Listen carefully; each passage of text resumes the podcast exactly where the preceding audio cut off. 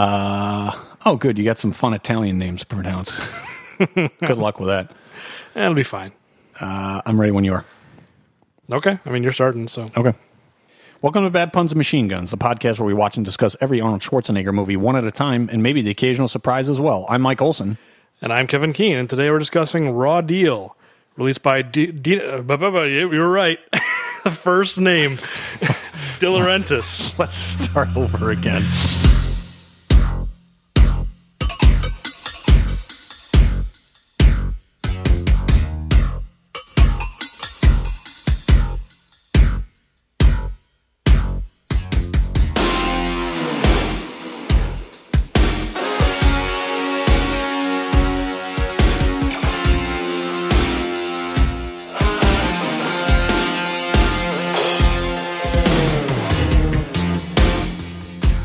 Welcome to Bad Puns and Machine Guns, the podcast where we watch and discuss every Arnold Schwarzenegger movie one at a time and maybe the occasional surprise as well. I'm Mike Olson.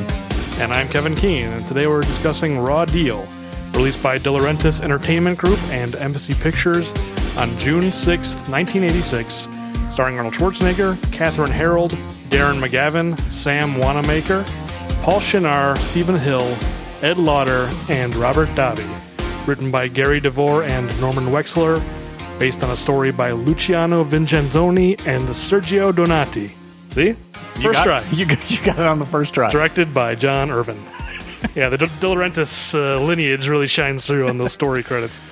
Uh, so, Raw Deal. What do you Yeah. think? Uh, this was my pick, and it was in response to our Twitter feed um, that I put out a, a a poll basically of about four movies, I think, and this is the one that came in first of Was what it? we had left. Yeah. I thought this was the loser from season three.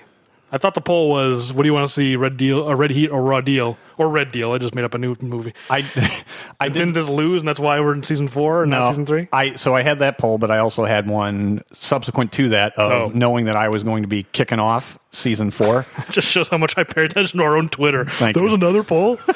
Sorry, I missed it. I'm guessing you weren't one of the 20 votes on No, that I did poll. not. then. I did not vote. Okay. I only knew about the, the, the previous poll. Uh, yeah. So um, what uh, what are your initial thoughts on Raw Deal? I have mixed feelings about it, but in general, I liked it a lot. I gotta admit, I, I had a lot of fun with the one with this one, and this feels like a fun Arnold movie more than uh, I, I'm not sure if it was intended to be that, but I had a lot of fun with it. it's I, I think it's a movie that has a little bit of a sense of humor about itself. I mean, uh, I think I'd seen this originally. I know sometime in college I had a little bit of a, an Arnold marathon where I just kind of watched a lot of Arnold movies that I'd never seen before. And this was in there. Red Heat was in there. Commando, I think. I think the first time I saw Commando was in college. So my memory of this, just based on my vague memories from college, is that this is the worst of them. But actually, no. I mean, I think I think based on some uh, there's one thing i noticed about this movie is it tends to like every scene has kind of a comedy ending like it's a very, it's a pretty serious movie but then every scene just like has a wacky moment at the end so i mean it has a sense of humor about itself that like red heat for instance does not At all. yeah which i, I agree i think this one's a lot of fun it's really stupid Yeah. but it's stupid in the right ways it's it's stupid in fun ways So yeah, there, the, I, I got in my notes kind of my overview is that it's kind of a sillier uh, red heat in some ways. Now there isn't necessarily as much of the Belushi, you know, kind of, but I don't know if it's buddy comedy.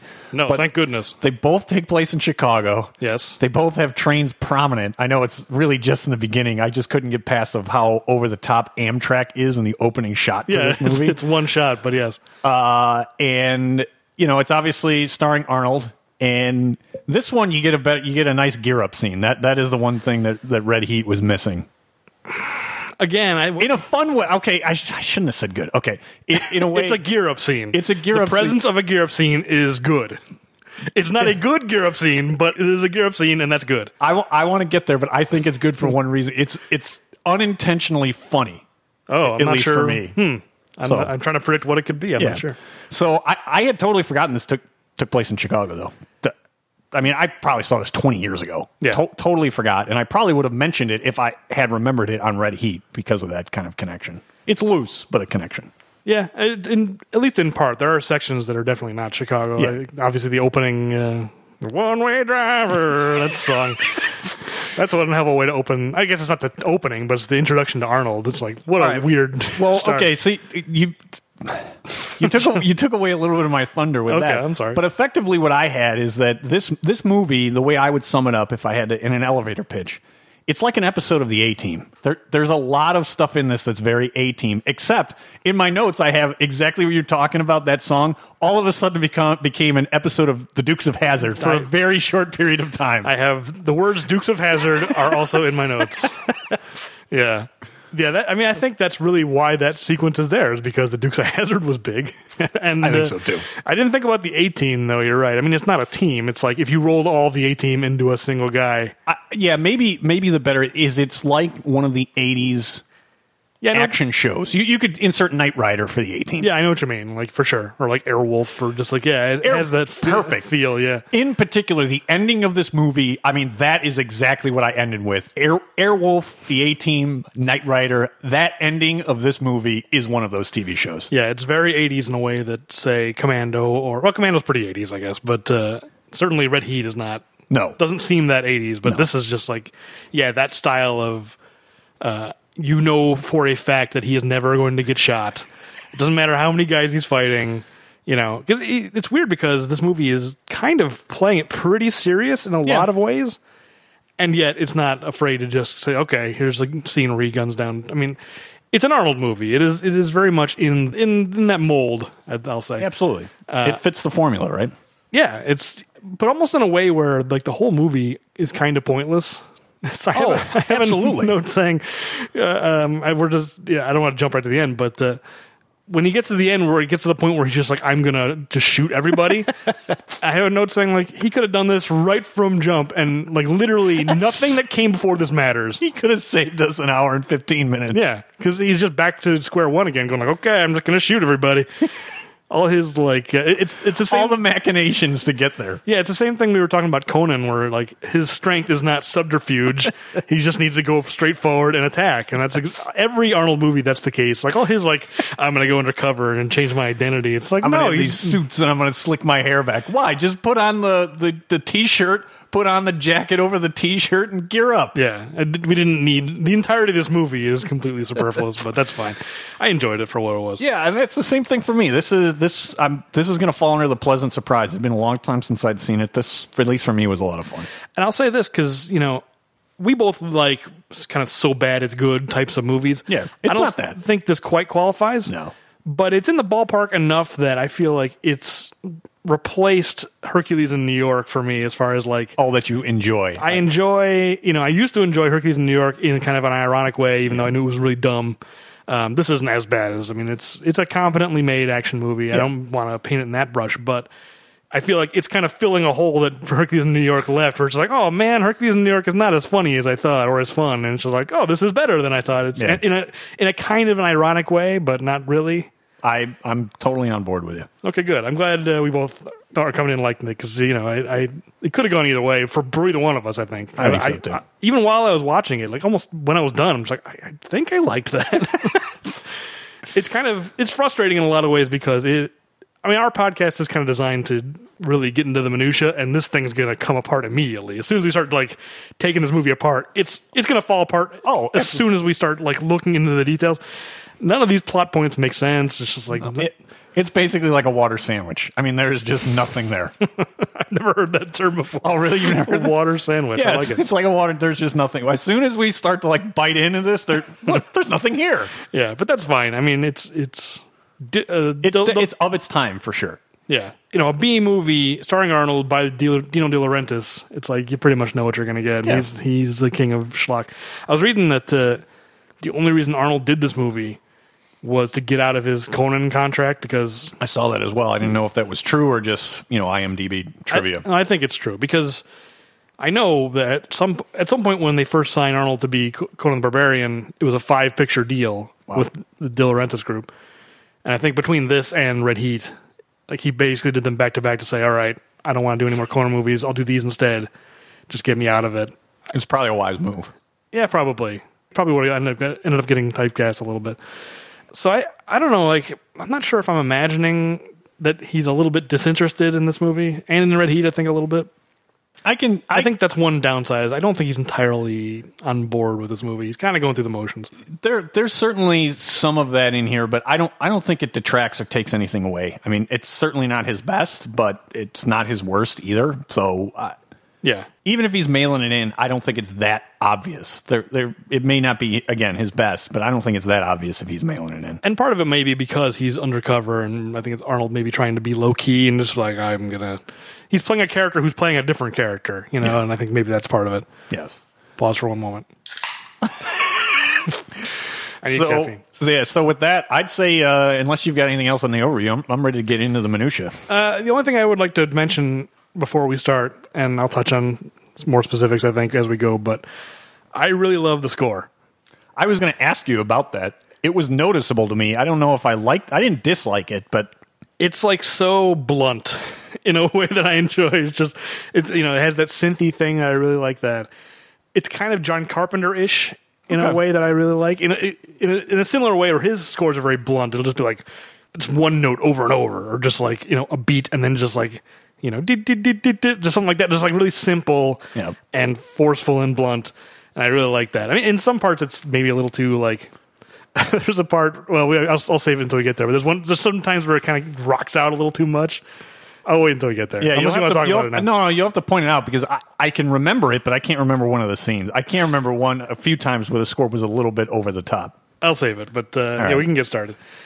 Because yeah, it starts with your Amtrak train. Yeah, so I, does, does this count as product placement? I know it doesn't, but uh, I don't know. this entire sequence, I was so confused. Even the second time, this the assembly of this killing crew was extremely confusing to me. Yeah, I don't know. I, it seemed like they didn't shoot enough footage to really make it clear. Like One guy's coming on a train, a couple guys driving in a car. I was I wasn't sure if they were all coming in like, on a plane and then getting on a train, or yeah, I have no idea. it's there they showed multiple forms of of conveyance, Transportation. but it's not clear if they're all going from one to the next to the next or if they're all meeting coming up. in right i think i think they're meeting up but i Lo- logically, it would be yes that they're all meeting up, that they're not all you know like Chicago hit crew, that they're coming in from different parts of the country. yeah my notes are just like train speedboats you know like it's it's just you know i have no like logical progression here i don't i don't know Yeah, and I forgot about this. Actually, my first note, I was covering it all because I had the Dukes of Hazard, I had the A Team. The A Team is for the ending. I had the whole thing feels like Miami Vice in Chicago. I mean, that's what this opening with the score, Yeah, the and these- speedboats. the speedboats. It's like, what on Lake Michigan? What? see i'm not sure if it's supposed to be like michigan see i think i interpreted it as they took some speedboats to to the train station. no to uh, an airport flew to chicago then took the train into the city like from o'hare They just showed a really elaborate transportation, is what you're saying. But they're not even going to the city. They're going to some like farmhouse. Yeah, I I'm not don't- even sure if this is Chicago. It might not even be. I mean, the, the majority of it s- takes place there, and that's where the, the mob boss Pat, Petrovita, Petro, Right. yeah, Petrovita. Yeah, So I, I assume that it was just either the suburbs or maybe like Wisconsin. So it wasn't that far from Chicago. but do we see? Because there's a shot of a helicopter, right? And there's like it's really foggy, and I'm not sure if you can tell if it's Chicago. So maybe this isn't even in, Chi- this opening sequence where they're going after the this, this witness. It it could not. We don't even know where it is. Yeah, but it, it probably is around Chicago. At least that's what I took it as. I, I assumed that too, but as we're talking through it, I I don't know if we know that for sure. It doesn't matter. Well, anyway, th- this entire planes, trains, boats, and automobiles is basically just to show the assembly of this three man crew. right? There's like five vehicles for those three three guys. So they must have just done a succession of something. Either that or some of the guys got killed or bored along the way. Yeah, but uh, yeah, they're they're attacking this FBI safe house. We learn later. Uh, yes, we learned that there's a witness and witness protection, and all I have, my main note for this entire scene, it's a deadly game of Trivial Pursuit. Yeah. They're not even playing it right. Like it seems like he asked the question. I have the question. It's about John Wayne, yes. How many? Wait, how many times has John Wayne been nominated for an Academy Award? And the guy goes, probably not enough. And the guy just goes and puts the card back. It's like, well, are you accepting that as the a correct did, answer? did he get a piece of the pie for that answer? Right. Yeah. It, it doesn't seem like it, they may just be doing what actually uh, my sister and I used to do is we wouldn't actually play. We would just take the cards out and read the Ask the trivia to each questions. other and Yeah. not even play. So maybe I- I think that's how a lot of people played that game. they're just killing time. I actually have the answer to that question if you if you want to know. Uh, please, Uh, do you want to guess or should I just tell you? how many? John Wayne? How many times has John Wayne been nominated for an Academy Award? I'm going to guess two. That's correct if you assume acting. Ah, He was nominated twice as an actor and once as a producer slash director. I wouldn't have. I wouldn't have known that. Directed a movie that was nom- nominated for Best Picture. Okay, Some trivia. We're getting our own Trivial Pursuit. I looked it up. fantastic. So, um, really not too much happens here other than there's uh, it. This opens up pretty. The body count opens up uh, pretty quickly on this movie. Yeah, I've got them one by one, but I don't know if it's that important. We've got basically seven. There are seven HBI, uh, HBI, FBI. what is the HBI? I'm tired. It's been a long day. Uh, did, did you notice on one? This is where the B B movie already started to break out because one of the FBI guys goes down. He gets shot, I think, in the heart, but he grabs like way above his wound. Did you happen to notice that? No, I didn't Oh, notice I thought that. it was outstanding. And there's definitely a lot of like clutching, like I've Yeah. been shot. It's like a kid playing like uh, cops Yeah. and robbers. This one, I think there was a squib, but he clearly grabs above it, which is probably for safety reasons. But it it looked pretty bad of where he was grabbing. I didn't notice it, but yeah, there's a lot of that. Like that seems pretty par for the course in this movie. Like none of the squib work or stunts or any of it is going to look very good. It's all kind of shoddy. so, and at some point too, a grenade gets thrown in. I just I needed to ask the expert: Did the grenade do anything? It did not. You're absolute. That I noticed because I have to notice these things. Um, yeah, I mean, here here are my notes for the body count. There's two two at the beginning, like two guys are on the perimeter, and then when they Yes. burst in, blue shirt gets shotgun first, then white shirt and pink shirt, shirt are machine gun down. Body count that's four and five. They throw a grenade in while their own man is inside, which accomplishes nothing. And then green shirt tries to run and is assault rifled in the back. He's number six. And then there's a guy in the bedroom guarding the witness who just sh- Oh, thank you. shoots wildly at the wall. The, sa- I, the guy who is in the room with the witness just fires wildly and deserves to go, is what my note is. He takes out a lot of heirlooms that are hanging on the wall, but th- takes out no mob guys. No. He's number seven, and then uh, Marcello. Oh man! Once again, I've uh, forgotten to add one of Marcello's number eight. That, I was just going to correct you because I had. Um, I had eight total, including the witness.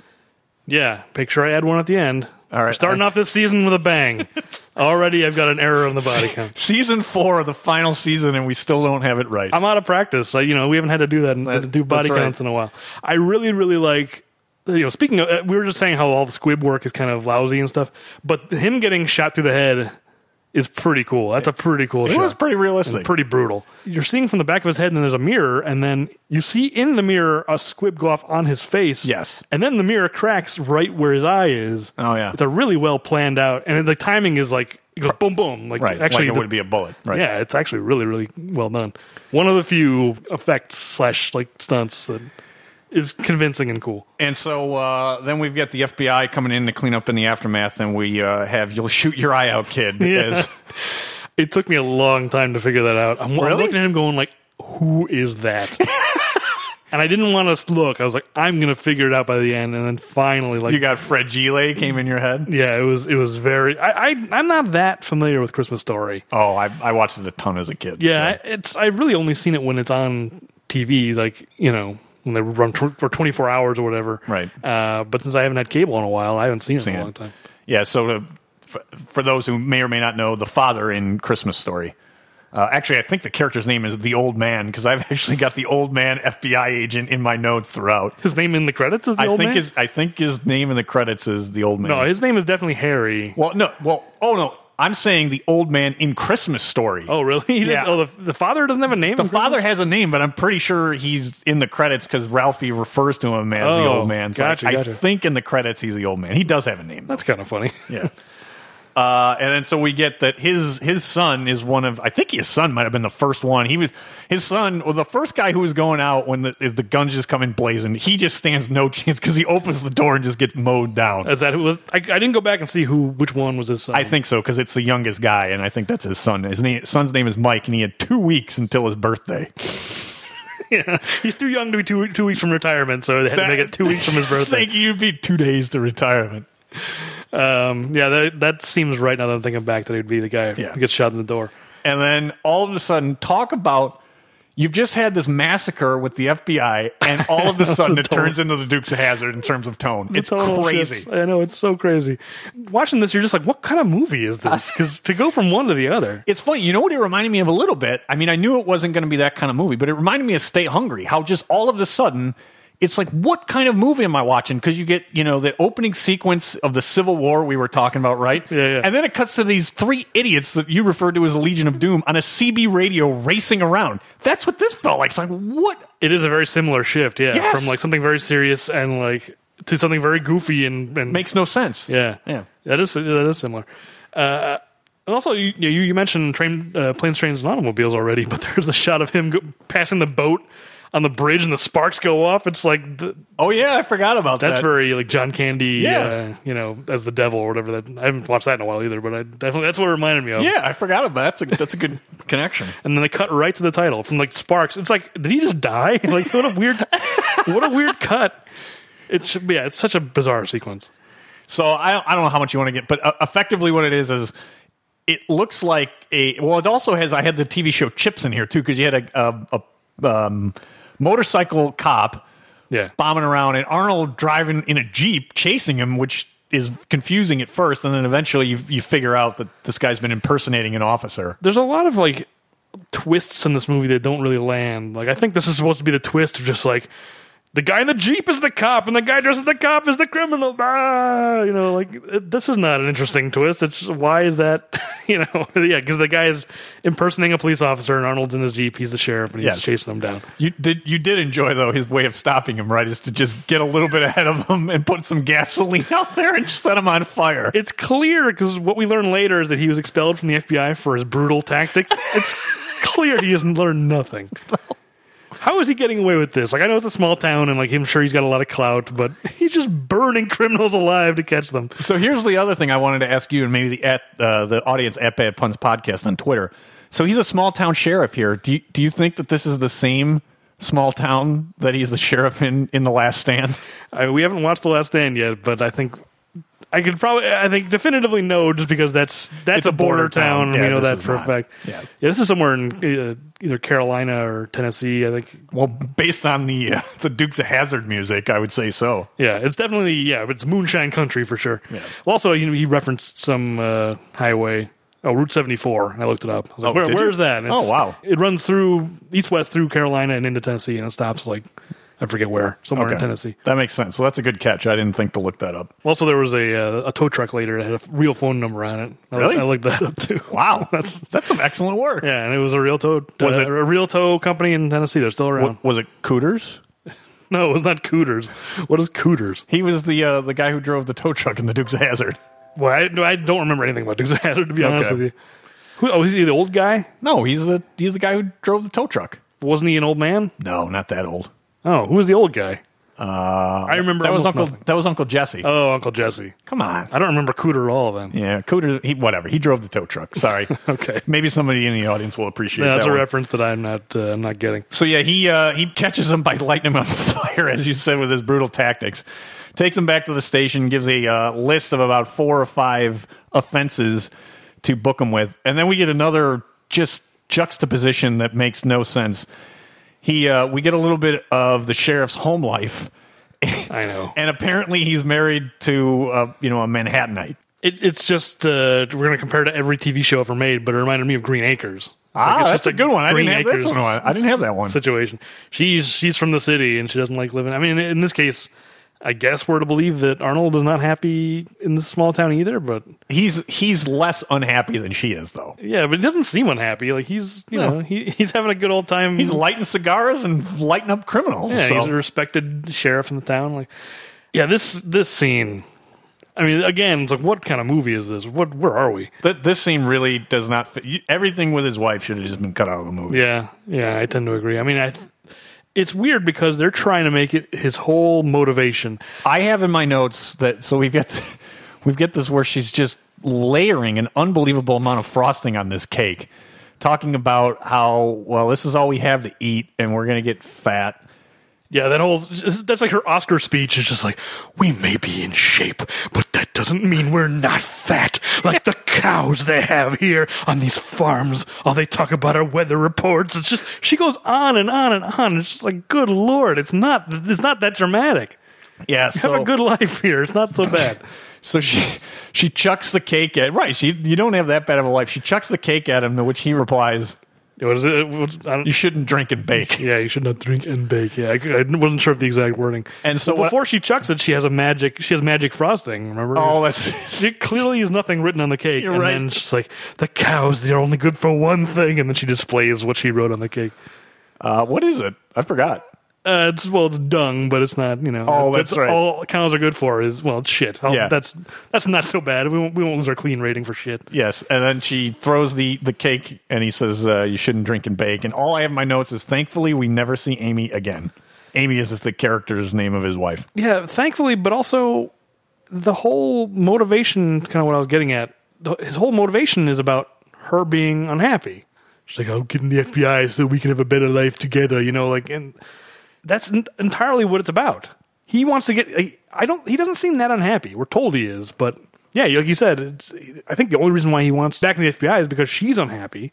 and wants to move back to the city. Right. Yeah. I mean, obviously they should have come up with a better motivation for him than yeah, this horrible wife. I mean, it seems to me like they're you know I don't say this lightly. It seems to me that all the problems would be solved by divorce. She can move to the city and he could stay being the sheriff. yes, I mean, really, it's like It is it is ironic then in the next scene he's going to be meeting uh, the old man FBI agent in the marriage counseling I office. think, I think that's intentional. That seems think like so, an too, yes. intentional joke. Uh, speaking of his motivation, something I want to bring up. Well, well before before we move on past past Arnold and Amy, I, I have one one more thing. Okay. So I have here Mark, by the way, is before he goes undercover, that's that's his, his name, Arnold's name. Mark Kaminsky. Kaminsky, yes. I have Mark and Amy have a very strange American flag decal on their wall. I, my question to you is: Is this an '80s farm thing, or what was going on there? I did notice that. Yeah, I think that's like an 80. I don't know if it's a farm thing, but it's definitely like 80s kind of kitchen decor. you just- hang like copper stuff on your walls and it stuff. was crazy to me. Yeah, I, I noticed it, but I was like, I, I think that's just a thing that I, I wouldn't be that surprised if my mom was had that something like that hanging Somewhere in your house. 1985, 86. Um, not now, certainly not now, but at the time, Okay. that seemed uh, it didn't seem out of place for me for 1986. All right. And also, I forgot because before we move on, they show his his bench outside, his weights, because I it's missed Arnold that. or whatever. There's an insulting amount of weight. It's like nothing. I, I, I counted it up. Where is it? 195 pounds as a bench press. That's insulting to Arnold. I could do one rep of 195 pounds. So what you're saying is they should have another one in front of it? 1195. That may- that may be beyond the world record. I'm not sure, but certainly three 400 pounds You know who could have done that? I am Hercules. That's true, yes. I mean, if, if Hercules saw those weights, he'd be like, this is an insult to Hercules. I thought I was insulted on behalf of Arnold. I, I- you know, I don't know who the production designer is, but They clearly w- didn't know what they were doing. well, because it's a shot where Arnold's not in. It's just like an exterior of the house, and it's like panning across, showing their house. I'll bet if Arnold had been on set and saw that, he'd be like, "This no, put more weight on." is, this is inexcusable. it really, I mean, I- it jumped out of me. I was like, I'm, I'm pretty sure I could do one rep, not, not a lot, but I could do one rep for 195. curl 195 pounds. Probably does. Uh, for a bench press, that is nothing. I was, you know, when, when I was in shape and like in high school and stuff, I was probably benching like 280. I was like a 17 year old kid. I'm so impressed that you counted the weights on there. It ju- it just jumped out at me for being very little weight. Anyway, we can move on. So uh, yes, Harry Shannon is uh, the uh, FBI agent, his whose son was murdered, and he's meeting. He's called Arnold in for uh, for marriage counseling because he's uh, he's got a plan. Yeah, he wants revenge on the on the mob for killing his his son. Which here, this is where I was going with the motivation. This guy Harry, you know, Arnold's buddy from the FBI, he's the one who wants revenge. Yes, He's just asking for a favor from Arnold. Arnold has no personal stake in the story at all. His stake is he wants to get back in the FBI, yes, which is not really any kind of an emotional thing. He just, you know, the emotional part is his wife is throwing cakes at him. but why cut out? The, why even have this extra step? I, you know, part of me kind of likes the fact that he's so detached. Like he doesn't have, you know, he's not the one out for revenge, Right. which is kind of interesting. Like I, I just feel like every other version of the story, any other screenwriter would have been like, Arnold's brother was murdered. Now he wants revenge. or his wife was murdered. Right. Or Yeah. yeah, yeah exactly. Someone close Yeah. to him. He's just a hired hand. Yeah. He's he's carrying out revenge by proxy. And, he, and he's going on an impressive rampage for that. And he has no stake in it. That's it's so weird. Like I said, I part of me kind of likes it because it ki- almost kind of feels like a Bond movie. Because Bond is just like, here's your mission, go. You have literally n- nothing to gain or lose from this, but this is your mission, and go do it. And you know, I, I kind of like. That's one of the things I kind of like about Bond movies is how detached he is, and he doesn't have any real stake in it most Right. of the time. Sometimes he does. Um, so I kind of like it, but it's just really weird how It doesn't fit his type. Right. Yeah. For Arnold, it's very strange. And then later in the movie, this guy, Harry, there's an opportunity for him to have a personal stake where the guy, he gets gunned down and survives. So still he has no personal stake. You'd think he, they'd kill him, you know, Right. two thirds of the way through the movie. Push him to real rampage mode. Right, and now Mark's really angry, and he's now he wants he wants revenge. No, he's just helping his buddy get revenge. It's weird. So we, we get the introduction of two two characters here as well. So actually, this movie is in terms of pacing is actually pretty quick. I mean, we're getting kind of all the key characters here pretty quickly. Yeah, it, it kind of repeats this stuff a little bit, though. You, I get, you guess. get this scene where you're watching the tape of the, Baxter, who's the uh, district attorney or attorney general, whatever, yeah something. and uh, and then Petrovida. Yeah, Petrovita and Rocco was that his like Yeah, some- Rocco. Rocco, yes, Rocco. Rocco. Yeah, you see them on trial, and then basically gets get some backstory, and Yeah. Harry g- cries a little bit about his son. It's- Again, it's this is his Oscar scene. Like everyone gets one, um, and then. But the thing is, he there's a scene where he fakes his death. We'll certainly have to talk about that. I have a lot to talk about there. And then after that, you get another scene where Harry is over a cassette is giving him basically the exact same information. Yeah, you're right. So I don't necessarily agree that it, the pacing is good. Like they could have gotten Uh, right to it, and there's a lot of unnecessary stuff like I that. you know I guess I kind of glossed over that the the tape. You're right. I just like this one because it had a nice list of all of the um, what what Petrovita has has accumulated despite a very meager salary. I figured for sure you had all this written down.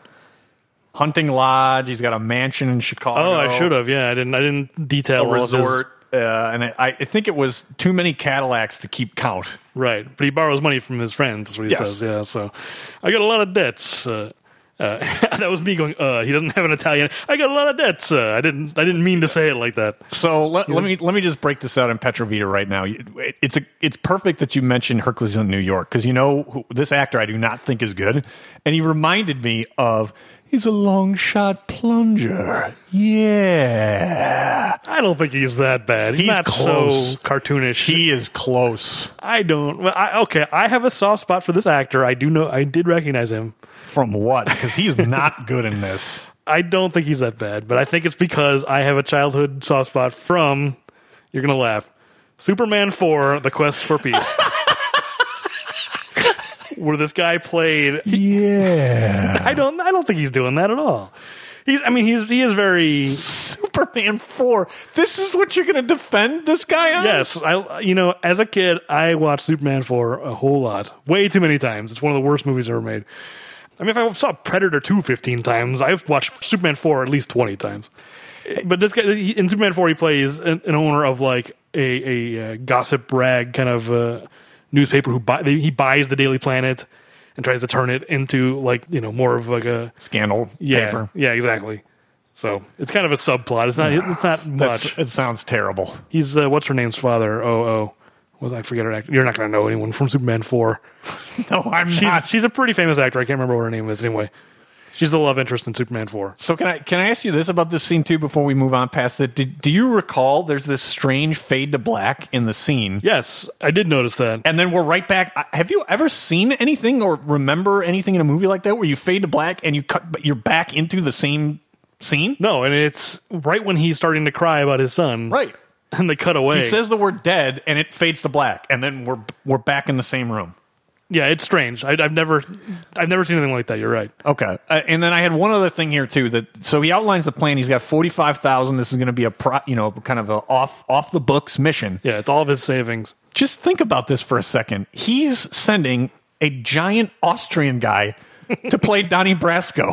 I mean, that effectively, if, if I were, again, if this the elevator pitch, it's this is the second part of that elevator pitch that it's like an A team movie uh, with a little bit of Miami Vice and then the Dukes of Hazard spliced in. It's Donnie Brasco with a giant Austrian guy with an accent. I mean, I don't know. It's hard to say if he's playing an Austrian. Like they never really address his like size and or accent. There's Like, no way the Italian mob would let this guy in. you don't think so? I mean, No. if he was, if he proved himself capable, which I think he does. I mean, all right. So he'd never be made. That's for sure. Maybe, maybe they'd let him do you know some muscle work for him, but Yeah, that would be it. But that, that's all he's doing in this movie. I don't think he really I works guess. his way up that far. He does meet the boss, like the head boss. there's no way. I guess that's true. And he's you know around when they're planning big big scores and things. Yeah. You know, you know where I got where that with the most is the heist. His obsession in his heist was ridiculous. yeah. He's very much like the guy, the mobsters from Hercules in New York with that. he's not as cartoonish. He's I mean, he's a he's a very like you know mustache twirly kind of a villain, and he's over the top, but he's not in that way. Your Like, soft spot is very much showing. This No. guy is not good. I'm not saying he's good. I'm saying he in Hercules in New York, those guys are playing like gangsters out of like a 1940s sketch, like a radio sketch or something. He's not doing that. He's playing a character who is plausible in a big dumb action movie. Maybe He's not going, yeah. He doesn't have a catchphrase like those guys. You know he what I mean? doesn't. But I just his I understand what you're saying. he's not a very realistic mobster. Let's just put it that way. this isn't a very realistic movie. Fair enough. I don't mind it. So that's a good transition to faking your own death. This is outstanding. But wait, before we get to faking our own death, why is Mark Kaminsky accepting this deal? Is he an idiot? Why would you ever? He's going undercover with no legal protection. Any crimes he commits while undercover are he is completely Culpable. yeah, he he is vulnerable to prosecution. Like this isn't going to protect him, and his reward is getting back into the FBI. maybe, maybe getting right. back. Why would the FBI accept him? The reason he was kicked out of the FBI because was he's Dirty Harry. because he's Dirty Harry. Well, he says, "Do I look like Dirty Harry?" It's like, yes. Your backstory is pretty much exactly Dirty Harry. You're just a decade too late when it was acceptable in the 70s to be Dirty Harry. No, it wasn't acceptable. That's why. That's why they made Dirty Harry as a react. It's like, oh, these criminals get they're too soft. Miranda rights. Uh, you know, they don't need rights. You know, Dirty Harry's going to show them what's up. Like, I'm trying to eat my lunch here. Dirty Harry was a reaction to that stuff. Uh, anyway, I lost my train of thought. Well, oh, because yeah, they kicked him out of the FBI because he was like rogue and not following the rules, and he was, he was roughing people up.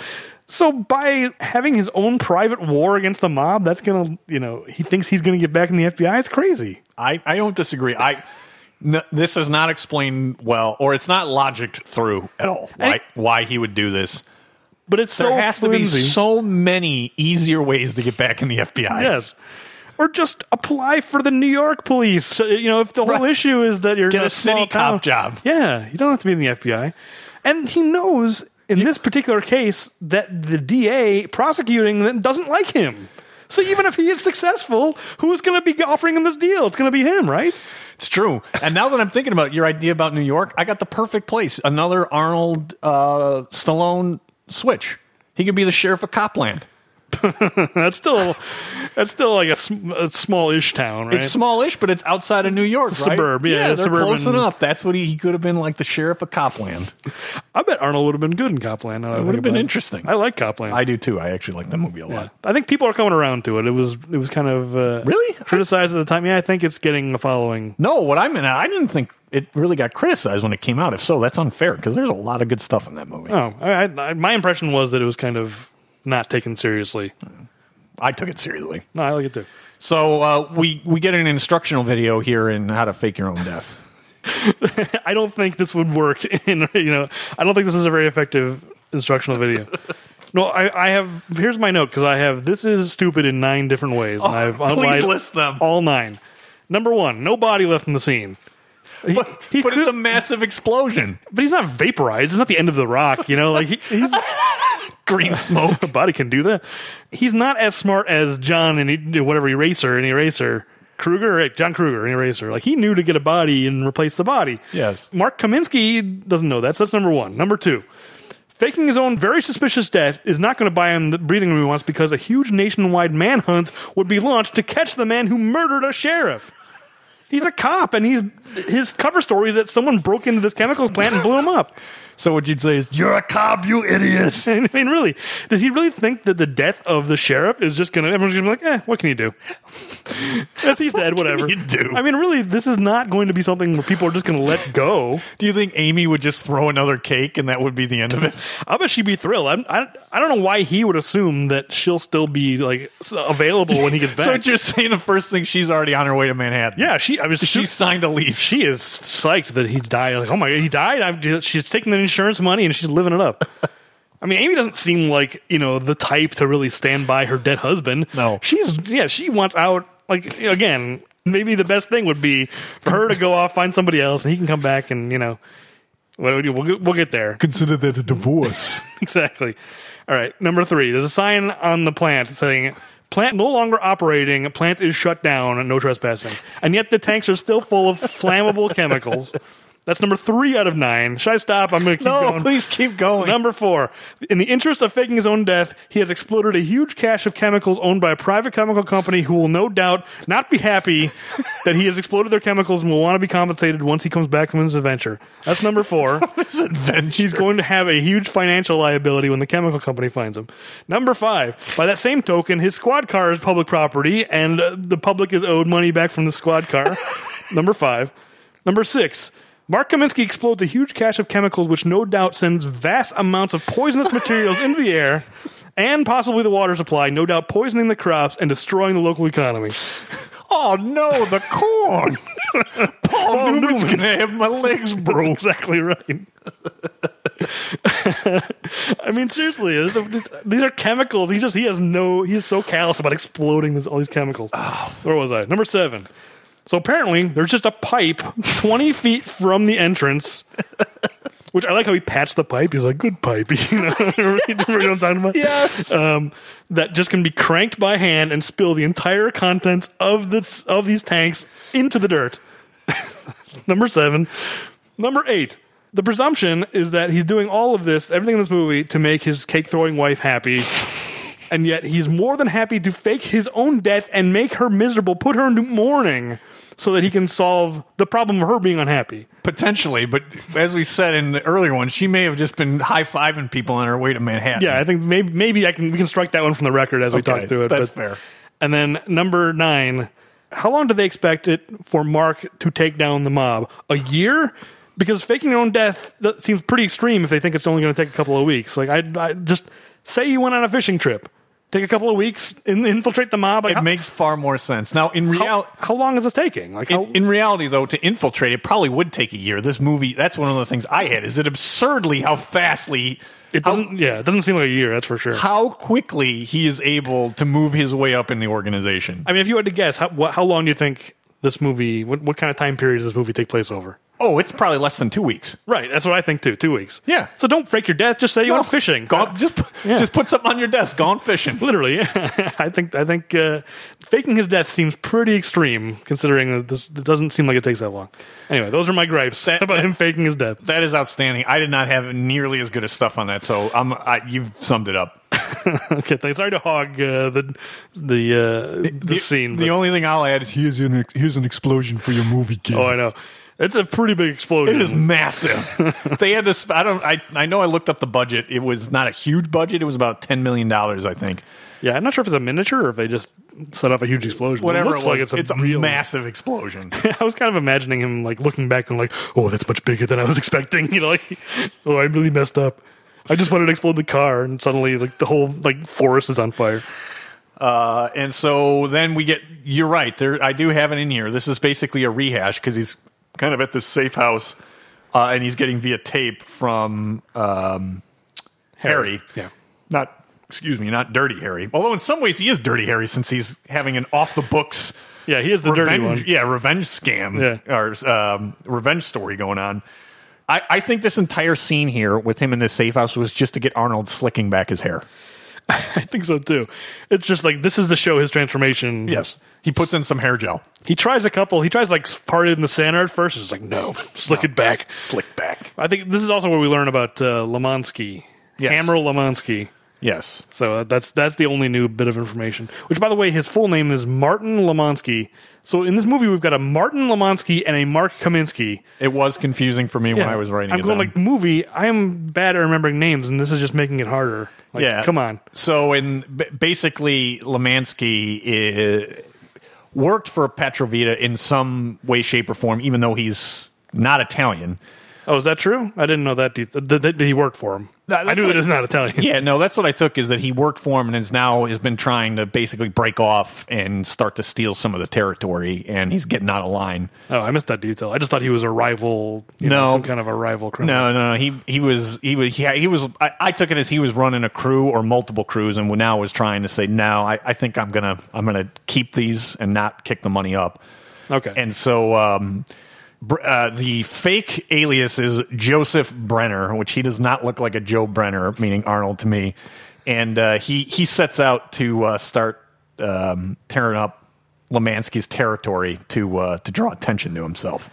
yeah, to get on uh, Petrovita's good side. Yes. I I think that's the only reason why this character is even here. Is it's like this whole subplot about this like brewing like conflict between Petrovita It- and it's, Lemansky. it's there for no other reason other than give Brenner a, a reason to gain trust. yeah, as if it's all it takes. It's just like, oh, you know, mess with a guy's enemy and he'll love you and he'll tr- like immediately trust you. Okay, so let's let's talk about. So he, he gets into uh, basically an underground, not just craps game. It's an underground casino, Yeah. uh, back alley casino. You can tell it's underground because they have no chips. They're just throwing cash on the on the table on the craps table. Yes, and so th- this entire sequence, fight sequence, is just absurd. Well, before we get to the fight sequence, I want to ask you, since you're the craps player, Yes, because he he shows that the table is rigged. He goes, Yeah. Magic or magnet? I don't know. Why. I thought that was funny. that is great.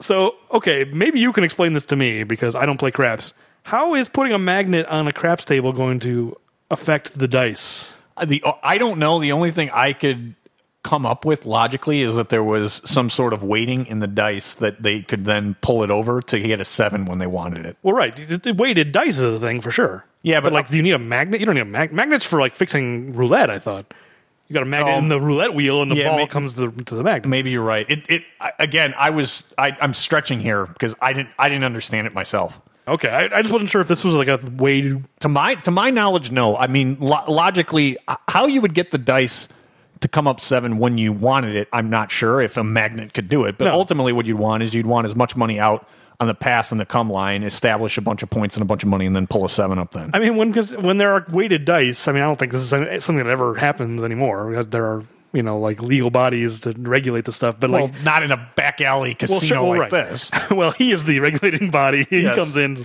He comes in, he inspects, and he says it doesn't pass. But if you're running a back alley casino and you want to fix a, a craps game, you weight the dice. And it's, you're not going to be able to like every time you want a seven to get it. It's just going to change the odds enough to make it more in your favor. yeah, Where the magnet, all it's going to do is all it does, does is affect where the dice land. It's not going to affect like what comes up. well, it see, just didn't make sense to me. I think uh, I'm not going to try and justify because I think you're right. But to me, what I I guess I would envision is that it would be that the magnet is in a certain pot, spot where you could get like the five and the two to show.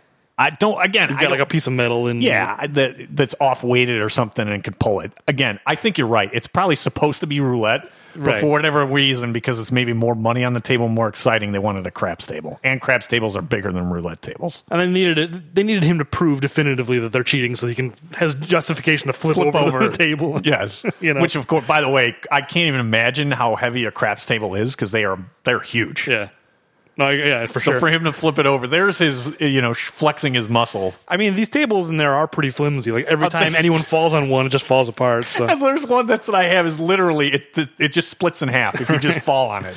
So th- yeah. this, this fight sequence is just cartoonish. I enjoyed it. I like this fight sequence. Did you? Th- It has some like very pro wrestling kind of moments. The guy comes by with the TV and Yes. he's about to hit uh, uh, Arnold on the TV, and he spins the guy around. And he hits the other guy with the TV. Yes. that's like so pro wrestling. He, he throws a well another pro wrestling. He throws a guy into there's like a poster on the wall with um, I think I I- study hard. Yes, and uh, I- I'll, uh, a T-shirt on a woman. Yeah. that's yes. Study Heart throws it right into that into her chest. Yeah, I wasn't sure what that was about. Is, that, I- is that a pro wrestling thing? Well, I don't know. I kind of viewed I viewed this entire sequence as like the WWF. Yeah, I think it has, it has that feel for sure. I, so I enjoyed it. I think this is a pretty good fight. It's it's silly. In particular, so eventually he winds up outside with the tow truck. Can you explain to me why? There's nobody like people are just scattering out of this casino because he's going on a rampage, not a killing rampage, but he is just beating people left and right. Yeah. people scatter and as they scatter there's nobody really out in the street he goes and is hijacking a tow truck which just happens to be sitting across the street Yep. and then there's just a group of people standing in the parking lot like in his way I, i'm like what is going on think other than those for are somebody to tell him that his lights weren't on Yeah, they're just passersby. They're just Well- happen to be walking past. i guess Could you move to the left a little bit or whatever he says? yeah Yeah, I think that was just they're just there for that that joke.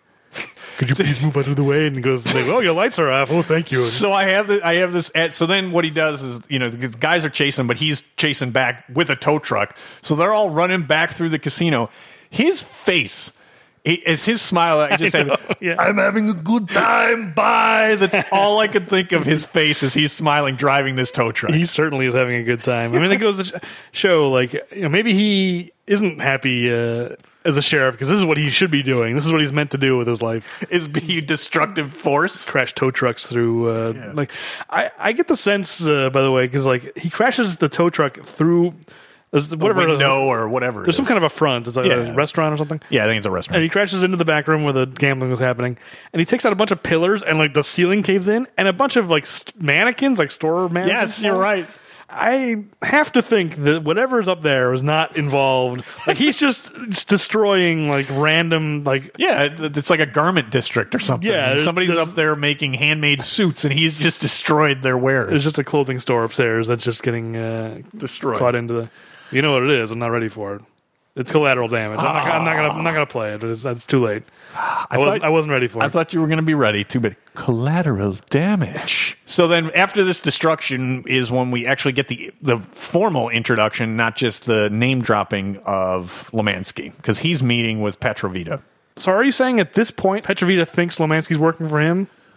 Uh, and this is where the break happens because obviously it's clear by the end of the scene that he's not working for him. Oh yeah, I, I, I think that it's that he's gotten out of line, and yes, that he's either either he had been working for him as like an underboss, and or they had like shared territory, and that um, they weren't advancing on one another, and now that that this is when he's figuring out that he's too far out of line. So I I think he actually worked for him though. Okay, I mean you're probably right. I just don't. I must have missed that detail, but I I, I interpreted this scene as like oh two mob bosses are meeting to you know try to resolve a 'cause problem I- and I- see, I, I, I mean, I guess it could be that they could be meeting to solve the problem because one's Jewish and one's Italian. I'm just not sure that. I, mean it doesn't really matter. I mean at- at the end of the scene the Yeah, it's the lines are very clearly drawn that Yes. uh, they are enemies because Lemansky his like goons pull up in a, a school bus. the Oakside Boys Club. Yeah. And it's a lot of ammunition they fire to not do very much. yeah, and it- they pull up a bus like a school bus. They like there must be twelve guys in there with submachine guns. Yep. fire for like a second and drive away. It's like, why are you just doing a drive by? Stop the bus, Get those guys out. and unload mow them every down. clip you've got until they're dead. You've got cover, you've got better weaponry. No, but They're being very generous. so we get a couple on the body count. Nobody that matters except for a good kid, I only have one. Uh, Tony. More than this, you know, Tony. Poor Tony. He's the only one who dies, though, right? He's the only one who dies. Another guy gets shot, Yeah, but I don't think he's yeah. dead. Okay, because you worried me for a second. I was like, oh, I think I missed somebody. No. Yeah, so Tony's number nine. I, I like this. He was a good kid, so get a good replacement for I him. know. What? He moves on so quickly from, you know, there's, there's like an instant of, of regrets. And then, she's And like, then "Nope." nope, just get a good replacement. Well, I didn't put together until later that this is supposed to be the opening that gives Arnold. But they're they, He's they've got a, f- a, a for hire sign out. Yeah, he's taking Tony's place. I didn't either in the my first go through. I didn't catch it either. I mean, the second when I was taking notes, then it made a lot more sense. Yeah, I mean, I don't think- think you even need that. It's No, probably not. He could just be like, I he, I proved myself. Like you know, they could make room for him. Uh, and so we get uh, yet another scene and sequence here where Brenner's really trying to prove himself. This is beyond goofy. Yeah, this whole thing about he's gonna steal his car and steal the girl's jewelry and Yeah. uh, So Kamin- not Kaminsky. See, I'm going to do it now. Uh, Lemansky's girlfriend yes, uh, is in a limo with some some poor guy driving up front. And uh, so yes, both the limo and he steals some of her jewelry. and he drives off with the car. Yeah. and then nothing comes of it.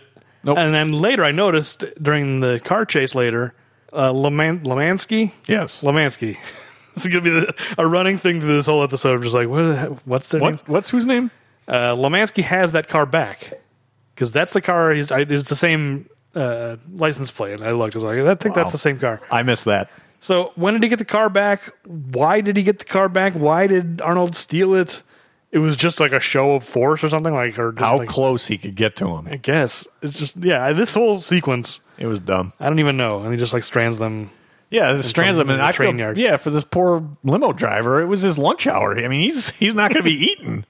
Oh, is that what he's talking about? He's Yeah. Like, yeah. I, I wasn't sure. He's like, ah, it's my lunch. It's like what? He That's what I took it as. drove off with his lunch. yeah, he drove off with his lunch, and That's a bridge too far.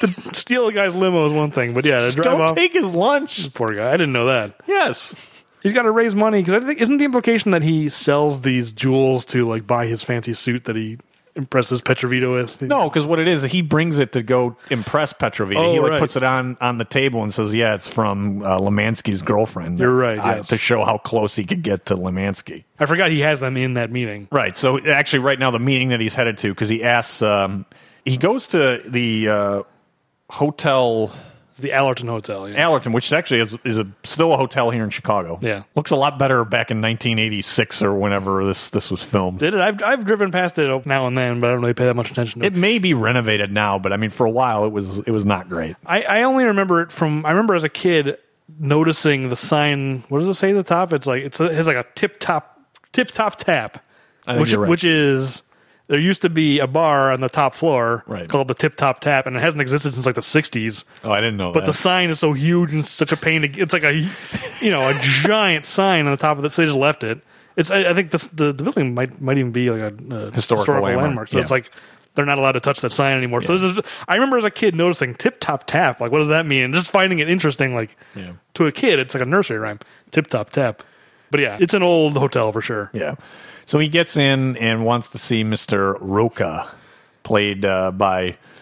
Oh, he's in Scarface. I can't remember the actor's name. Yeah, I, I recognized him, and I, I saw that he was in Scarface, and I was trying to picture who it is. Is he, is he the guy down in like Colombia that he goes Yes, to he's visit? Omar. You want me to believe Omar was a stoolie? Oh no, it's Sosa because Yes. Sosa said so. Yes. That's right. Yeah, because Omar is actually F. Murray Abraham. I should not confuse the two. Right. Omar's the one who gets hang, hung out of the Helicopter. helicopter. Yes, by- Sosa is, is this guy, Yes, and then who is uh, uh, uh, the guy we like from, from names? I'm so bad at them. From- Robert Loggia. Yeah, Robert Loggia. Robert Loggia. What's his name? Frank.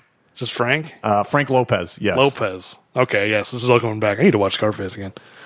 Since there, another remake is being done, maybe you should see it before. Is there? that. Yeah. I didn't know that.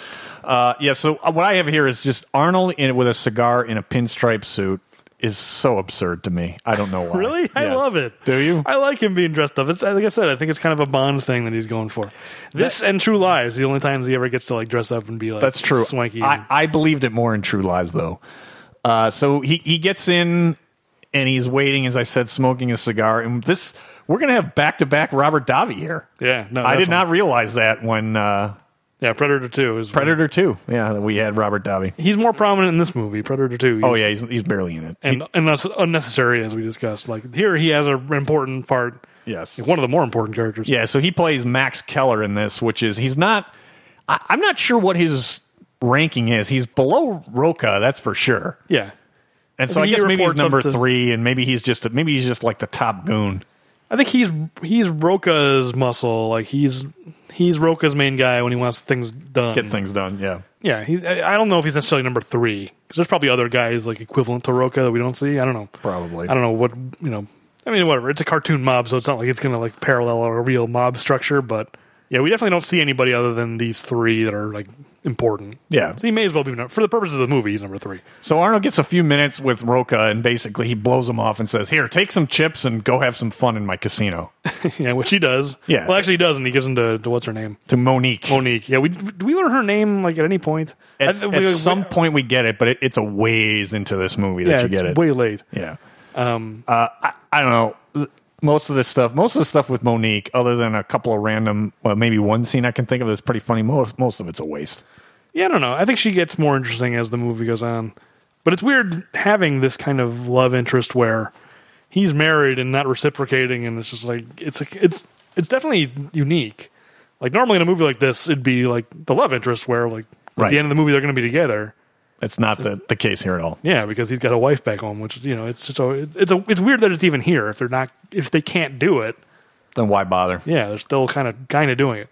Yeah, he has a line here, something about uh, oh, because he, he him and Max are striking up their their rivalry because he's kind of competing with Max to be like their enforcer, and he, Max goes, "I'm the best there is." Max, if you're the best there is, the wheel would have never been invented.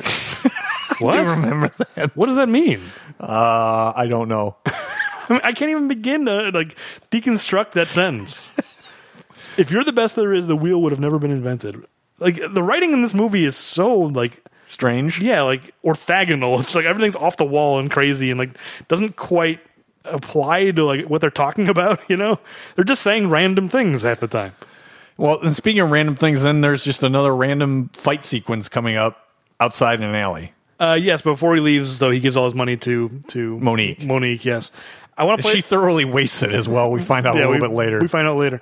I just want to point out the scene. It's like part of like what I why I Enjoy. have mixed feelings. No, why I Oh. have mixed feelings about it because like part of, a lot of this movie is really fun, but like there's like weird moments like this. Let's just let's just play the scene because Girl Scouts build character. it's kind of a funny line. again, just like people are just saying random things. Well, Pester me, I'll have you tossed out. it's because she was talking about how losing builds That kind character. of crowd around here. They know me. I envy them. I'm sure nobody will mind if you go home before you're broke. Don't trouble yourself over my money. You got, like- I always get more. old broke down Dick, uh, Dick someone Vitale else. over there.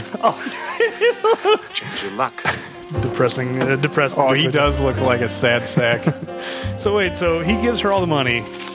She doesn't even gamble with it. The gambling's still going on, and she's not betting. There's just a long moment. The camera's just panning, panning, Music's- dwelling. Nothing's happening. Nothing's happening. And now wait. Yeah, music, sexy sax. Music's playing. Here,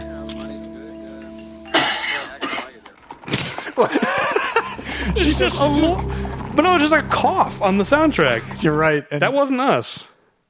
I don't understand. Like, why didn't this cut? Like, here. it's that. Why didn't they cut like five seconds earlier? It just dwells on her until somebody coughs, and then they cut to the next scene. They must have thought that that was the key part of the scene. We need somebody to cough. That's their transition into the next scene. That just seems so strange to me. I rewound that like five times. Like, what is I missed it. You were much better with the sound than me. it? But it, it, j- it, it really jumped out. Anyway, yeah, he gets attacked in his alley. Yeah, he gets attacked in this alley, and we get uh, we get the establishment of another character here, the the only I guess straight cop in this whole movie. Yes, and played by a guy. This is a guy I never knew his name. He's in a ton of stuff. I don't know if you It's recognize. the him. it's the same thing here. I couldn't remember anything he was in, but it seemed he's another one of those that it seems like he's in a bunch of stuff. Yeah, he's he's in a lot of stuff. His name is Ed Lauder. I looked it up. Yeah. Uh, what I know him from primarily is Real Genius. Have you seen I Real forgot Genius? about that. Oh, I have seen Real Genius, but I forgot about that. Yeah, he's, he's one of the like government guys at the beginning. They show like they, they show a presentation of their like space assassination laser. Yeah. and they go, "What do you think of the presentation?" I thought there weren't enough girls in it. That's like his one contribution. I forgot about that. He's great in this movie.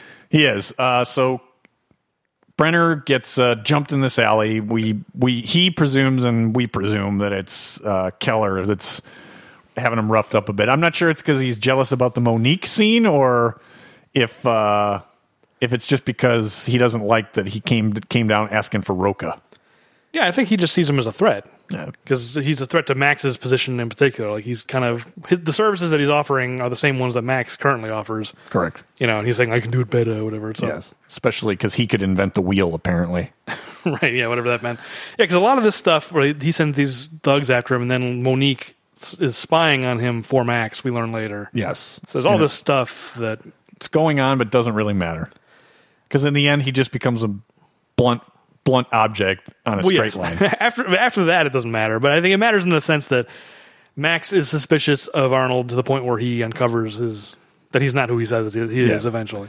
So what we now get is we we get I have another. This is just like Miami Vice picks up again that there's this drug bust in the worst stash house I've ever seen in my life. Oh, right. That- okay, so That's after the, the fight in the alley. It gets broken up, and Ed Lauder's character basically drives in and kind of breaks up the fight. okay, I'm, I, I was lost for a second because there, there's a quick scene in between where Kaminsky gives an update. He just calls. dudes. Oh yeah, answering machine. He's Yeah, got a the- big reel-to-reel tape, which I the, like. the, the George Michael sports machine, very much. Yeah, yeah. So just, that, that's okay. But you're right. Then after that is uh, where they bust this this safe house. So this is where I was talking about where it kind of gets too like too rockin'. Because I my note here is, do you remember Cop Rock? Because this just seems like Oh, it- Cop Rock. I oh, the only reason I remember is I had to look it up when it was referenced on Arrested Development because I did not know Cop Rock that well, but I looked it up after that. this is I'm, I'm not gonna play a lot of clips, but I just love the way as soon as they bust in the door, it just becomes like 80s rock out time. It's true. So and there's there's a lot of none of them. Are, this is what I love about these movies too. None of them. You're right. It is. I just love that music cue where they bust in. you know, just wailing guitars. This is so 80s too because all these F well, it's actually police. If police are going in, they don't have bulletproof vests. They don't have assault rifles. They don't have shotguns. They're going in with pistols. This is so much an 80s cop movie. Yeah, that's true. And then this stash house. I mean, there's lit there's just money piled up everywhere. it's not like even- insulation in the house. Right. And if there's at least I counted three different rooms with people having sex. This is not a well-run stash house. This stash house deserved to get taken down. No, absolutely. I don't know if we know. Do we know who this guy is who gets arrested? Because eventually, like one guy comes out and is like s- presumably like running this house. No, I mean we He's don't. not the character we know. No, it's not. He obviously works for Petrovita because of how uh, upset he is. But I think that the news says it's like a hundred million dollars in there. Yeah, hundred million dollars. Do you have any idea how much, even in hundred dollar bills, how much a hundred million dollars is? Well, Ed Lauder says like, call the president. We fixed the deficit. I mean, because th- think about it. Think about sabotage when Oh, I they know. had that giant pallet. Like w- it wasn't a pallet, was it? What uh, was it? A pallet of money, or am I thinking of Breaking Bad? no, it's yeah, it's it's a pallet. I think Yeah. it's like stacked. It's you know, it's like wrapped up in cellophane, right? Yeah, and how much they stole? s- Stole what, like twelve million dollars? from yeah, that? something like that. So a hundred million dollars? I can't even imagine how much of this house would need to be taken up with money. Well, each one of these like they're not even stacks. They're just basically giant wads of cash. They're- We're looking at one right now. It's on like a folding card table, just piled up haphazardly. But if you figure each one of these is like five million dollars, and there's twenty of them, There's just cardboard boxes with money hanging in it. It's ridiculous. it really is like Breaking Bad. Or it's like, what are we going to do with all this cash? Well, also there's drugs in there too. We never know, Yes. know how much that's worth. Or no, does he say that that's a hundred million dollars? Maybe it is worth of, of both drugs. and cash. But still, that's a lot of merchandise and cash in that place to be a there's- hundred million dollars. There's no room for merchandise because there's so many, there's so much cash. It's there's people in there. They're having sex. like an episode of Hoarders, except it's cash. It's cash and drugs. we had to make paths through the cash, you know. it is a crazy amount of cash. Like the idea that they would just like th- it's so poorly guarded. There's so much cash, and they just have one guy in a car who gets distracted by a girl. I didn't even think about that. That's it. That's I the mean, when only you, guard. You get the FBI safe house. I mean, how many guards are there posted outside for this one witness? Yeah. You literally have a hundred million dollars worth of cash and merchandise, and you got a guy in the car. I th- All the uh, like perimeter guards are in there having sex, probably. You're probably right. but yes, the- uh, Ed Lauder makes a big bust, and then what happens? Oh, it's then cut to Pet- cut to Petrovita, who's upset about it, and he's, Yeah, this is where I started to get really annoyed with this actor and character that he's yeah that he's going to come up with this this like harebrained scheme that he needs to steal all this stuff back. Why? Not that it's- harebrained, 'cause it- because it's mine. it's not the airbrain though because it works. It works. He gets his money back. It's, It's that's even more ridiculous funny because uh, as I- because he comes up with the original plan for Ocean's Eleven. Well, uh, it's even more similar. I was going to say because I mentioned on Predator Two that I had recently watched all the Fast and Furious movies, and this is basically the exa- the plot of Fast Five.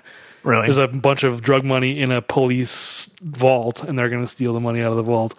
So I know you've told me I need to see that. it's good, but uh, yeah, they, they basically they all they kind of stole it from this. It seems like it's very very similar. So after yeah, Petrovita is very upset about this, and also he wants to know what's going on with Tony's replacement. He's very concerned. Well, and also he's talking about Lamansky and saying like, I don't want to start a war. I'm not gonna, you know, because I think Rocco's saying like, let's just go kill him. He's like, no, I don't want to start a war. The dude shot at you with twelve submachine guns out of a school bus. Hasn't war already been declared? yeah, what a weakling! Like that, I agree with you in terms of like, if this guy was the head of a mob and he did not retaliate immediately, they'd be they'd, his own underlings would kill him. Rocco would be Right. taken Taking like out. I, this organization is mine. yeah, I mean, he's so showing so much weakness. I mean, for a mob boss, he's such a coward. Anyway, what- so yeah, what happens? Uh, it's hard to remember what happens when because a lot of this like middle stuff where he's kind of working his way up the ranks. So yeah, he continues to, and we get some more Monique, Monique flirting with him as he's like picking up his car because effectively now he's been hired on a temporary basis. They're gonna they're gonna try Brenner out. Right. And so after that meeting with Roca, he's uh, going to pick up his car, and Monique is flirting with him, and they have this like, Oh, right. He sends, sends the taxi away. That part. yeah, the taxi takes off, and then it's just them hammered on champagne. yes. I don't know. It's it's, it's a Ar- Arnold trying to act drunk is pretty funny. is is it Arnold trying to act drunk or is it Mark Kaminsky faking drunk? Do you think it's that deep and layered? Well, because I, I, it might be. I'm not sure because I think it, part of it may be that he's married and doesn't want to sleep with her, and so Oh, he's that could be. faking. He, en- he ends up like passing out, uh, much to her frustration. So like, and he, he gives a big speech about how I thought it was funny. He's like sleeping pills. I don't know why there's so many commercials. They're so bad for you. There's so many chemicals. I drink two bottles of champagne every night to go to sleep. it's like, yeah, that's healthier. two. Sh- he says a couple of bottles of champagne will just knock you right out. They're grapes. I mean, that's certainly you know, less chemicals, but you know, I don't think drinking two bottles. Also, I, mean, I think maybe he's just trying to impress her, just like I'm so rich, two bottles of champagne a night. Uh, it was just a weird conversation. Yeah, he passes out, and she's upset, and she calls. She calls because then she's stealing a bunch of Brenner's um, personal information, his social security. He carries a lot of personal information on him. He's got to prove who he is. He's got to, you know, he's got to verify. Joseph Brenner has got to be established See, as but to a real me, person. Mob muscle for hire, they walk around with a money clip and nothing else. It's true. He's got his social security card, passport. Yeah, you're right. Having his his social security card. It's a bit much. He's not. He's not a W two employee. He doesn't. No, he's, he's not paying into Social Security. Uh, that's a good point. And so this is then this is where you get the Petrovita. He he wants all of his stuff back, and he uh This is the part. Uh, to go ahead if you had something you want to say. Cause, no, it's fine. Go ahead. 'cause this is the part where he has his his coded message with his uh, his mole and the police. Is it? I missed that, or I don't remember it. Oh, we get, he goes. We wanted to check out your water heater, but we couldn't find the keys. Oh. We needed to know where the keys are, so we, you know, like this is the worst coder. Literally saying the word keys. Did you mean kilos? No, I was talking about keys. Like, I'm I'm pretty dense. I completely. I was just tuned out. He's calling his buddy in the his mole in the police station. Turns out to be the DA. Yeah, uh, Baxter. Another dumb mystery. It's like why is he even, like? There's so many like I don't understand about all these like revelations that mean nothing. Uh, what's her name calling Max? Like she's like spying on Brenner.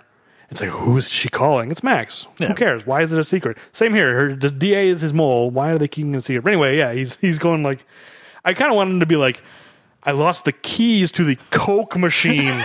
I needed I need to get my Coke. So do you need to tell me where the keys are? And I need to get the cash out of that machine as well because it's overflowing with cash. You'd be a real heroine if you helped me out. the last few episodes, we've had a lot of puns on this. That's the name of the show. Uh, I, I did enjoy the uh, Petrovita wisdom of crime is like wrestling; it's fixed. Yeah, which is not true. what does he mean? Again, none of these these phrases, these turns of phrases. Yeah, it's, it's fixing the cops always lose. Uh, yes, that they always lose. So then we get uh, this is to me this feels very 80s too because we we go to Kinks. Keller and Brenner head over to this um, uh, gay bar, I, I assume. Yeah. and uh, I, they're shaking down a guy. I think that this guy either works or pa- yeah, he pays protection money to uh, Lemansky. Well, both he says, which doesn't seem smart. Yeah, why would you pay to both? I mean, obviously it's a bad idea. He should be paying Lemansky and then saying, "Hey, I used to pay to Petrovita. Right. They're going to come by, so make sure you send some guys. I'm paying you now to protect me." He's paying it for something. Like, get him to protect him. He's, he's paying both guys, neither of which is protecting him. so there's a line from the bartender in this. I wanted to ask you. It's I guess somewhat serious. Did, did you think that they were trying to send some sort of message here? Because uh, I think it's Bre- it's either Brenner or Keller. It doesn't matter which one. They ask uh, how's business, and he says we're dying. Wow. I did not think about that at all. So I mean, I, because I didn't think that there was supposed to be any irony there, right? I mean, No, I don't think it was played as a joke. yeah. If that's the case. So I, I, I just I, again, this isn't supposed to be that serious of a of a podcast. I just wonder, is there a subtext there that we're supposed to take? Maybe.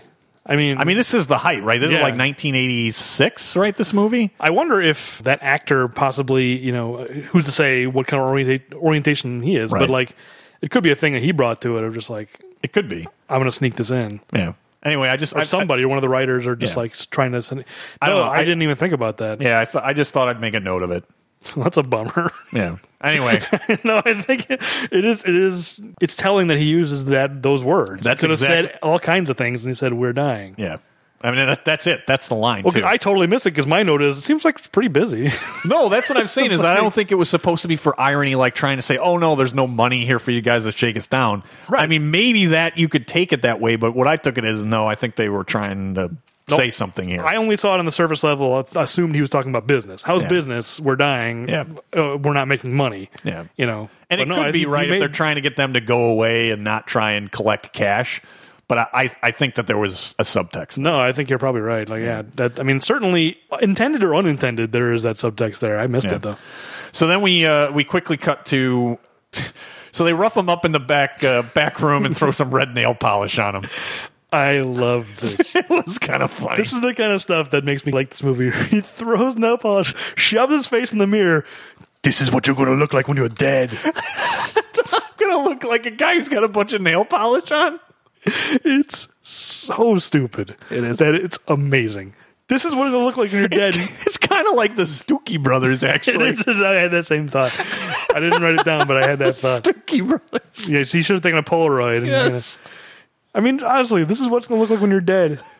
Get it? Because it's red like blood. He could have should have kept going, explaining it more. So from this, we then get Lemansky on the golf course, and all I have is this scene to reference Caddyshack. Because I mean, I, I, honestly, why is it out there? Yeah, I don't know. I think it's just to remind you that he exists. Yeah, maybe. That the character is still out there. Yeah. So I- he learns about Brenner is really what he. So, so, so let me ask you this: Is Islam? I, I think he's important to it, and so I feel now obligated to ask this in almost every movie, and I feel bad. Is is Lemansky? Is he a little bit of Zeus in this movie, or no? Because I think he is important. So, I, I- but do we care about him? I guess is a better question of Zeus of the movie. yeah, not every movie's going to have a Zeus. We should explain because I think we've done this a couple of times and not explained. So Yeah. for people who That's fair. didn't listen to Hercules in New York, in Hercules in New York, we were pointing out how pointless Zeus was, constantly cutting, cutting to him, and who cares? It's it's not important. and one of our listeners has um, phrased the hashtag of the Zeus of this movie. Yeah. So you're right. Not everyone. I'm just kind of wondering because there are a lot of scenes here where we get. It's it's in the ballpark, but there's not. They don't cut to him enough to Yeah. show what he's up. If they're constantly cutting to him saying, "Here's what he's doing," and "Here's what he thinks about all this," then that's. I think that's kind of what. The spirit of the Yeah. Zeus of the movie. Fair enough. yeah, like like the Pope in uh, in what's it called? End of days. In End of He- The Days. Pope was very much of Zeus Yeah, of this. that was movie. exactly perfect fit. It's just like we're cutting to this guy who has nothing to do with the plot. what do you think, Pope? Here's my opinion. Find the girl. Yeah, I, I don't think there's anything like that here. All right, that's fair. Uh, so it- basically, he puts a hit out on on Brenner. I mean, that that's what the point of this scene is. It's very short, but he puts a hit out on him. Does he say like del- specifically say put a hit on him, or is it just like find out more about him? Nah, it's something along those lines that he wants him dead. He certainly learns that he exists, and yeah, Right. he's not happy about it. Yeah, and then Brenner and and whatever her name is go to the, the party at uh, Petrovita's house. Yes, a very. That, that must have been his mansion in Chicago. And uh, Robert Davi as Max Keller very slyly or very not slyly gets a picture with him. not only that, did you notice him like pulling on Arnold's ear? yes. Oh, that's so funny. I don't think that was scripted. I think I don't that's think just so Robert Davi messing with Arnold. Yes. he pulls his let's get a picture and he pull he pulls on Arnold's ear and Arnold's reaction Is real. it's yeah, I think so too. It's so like he's like ah he's really, really upset.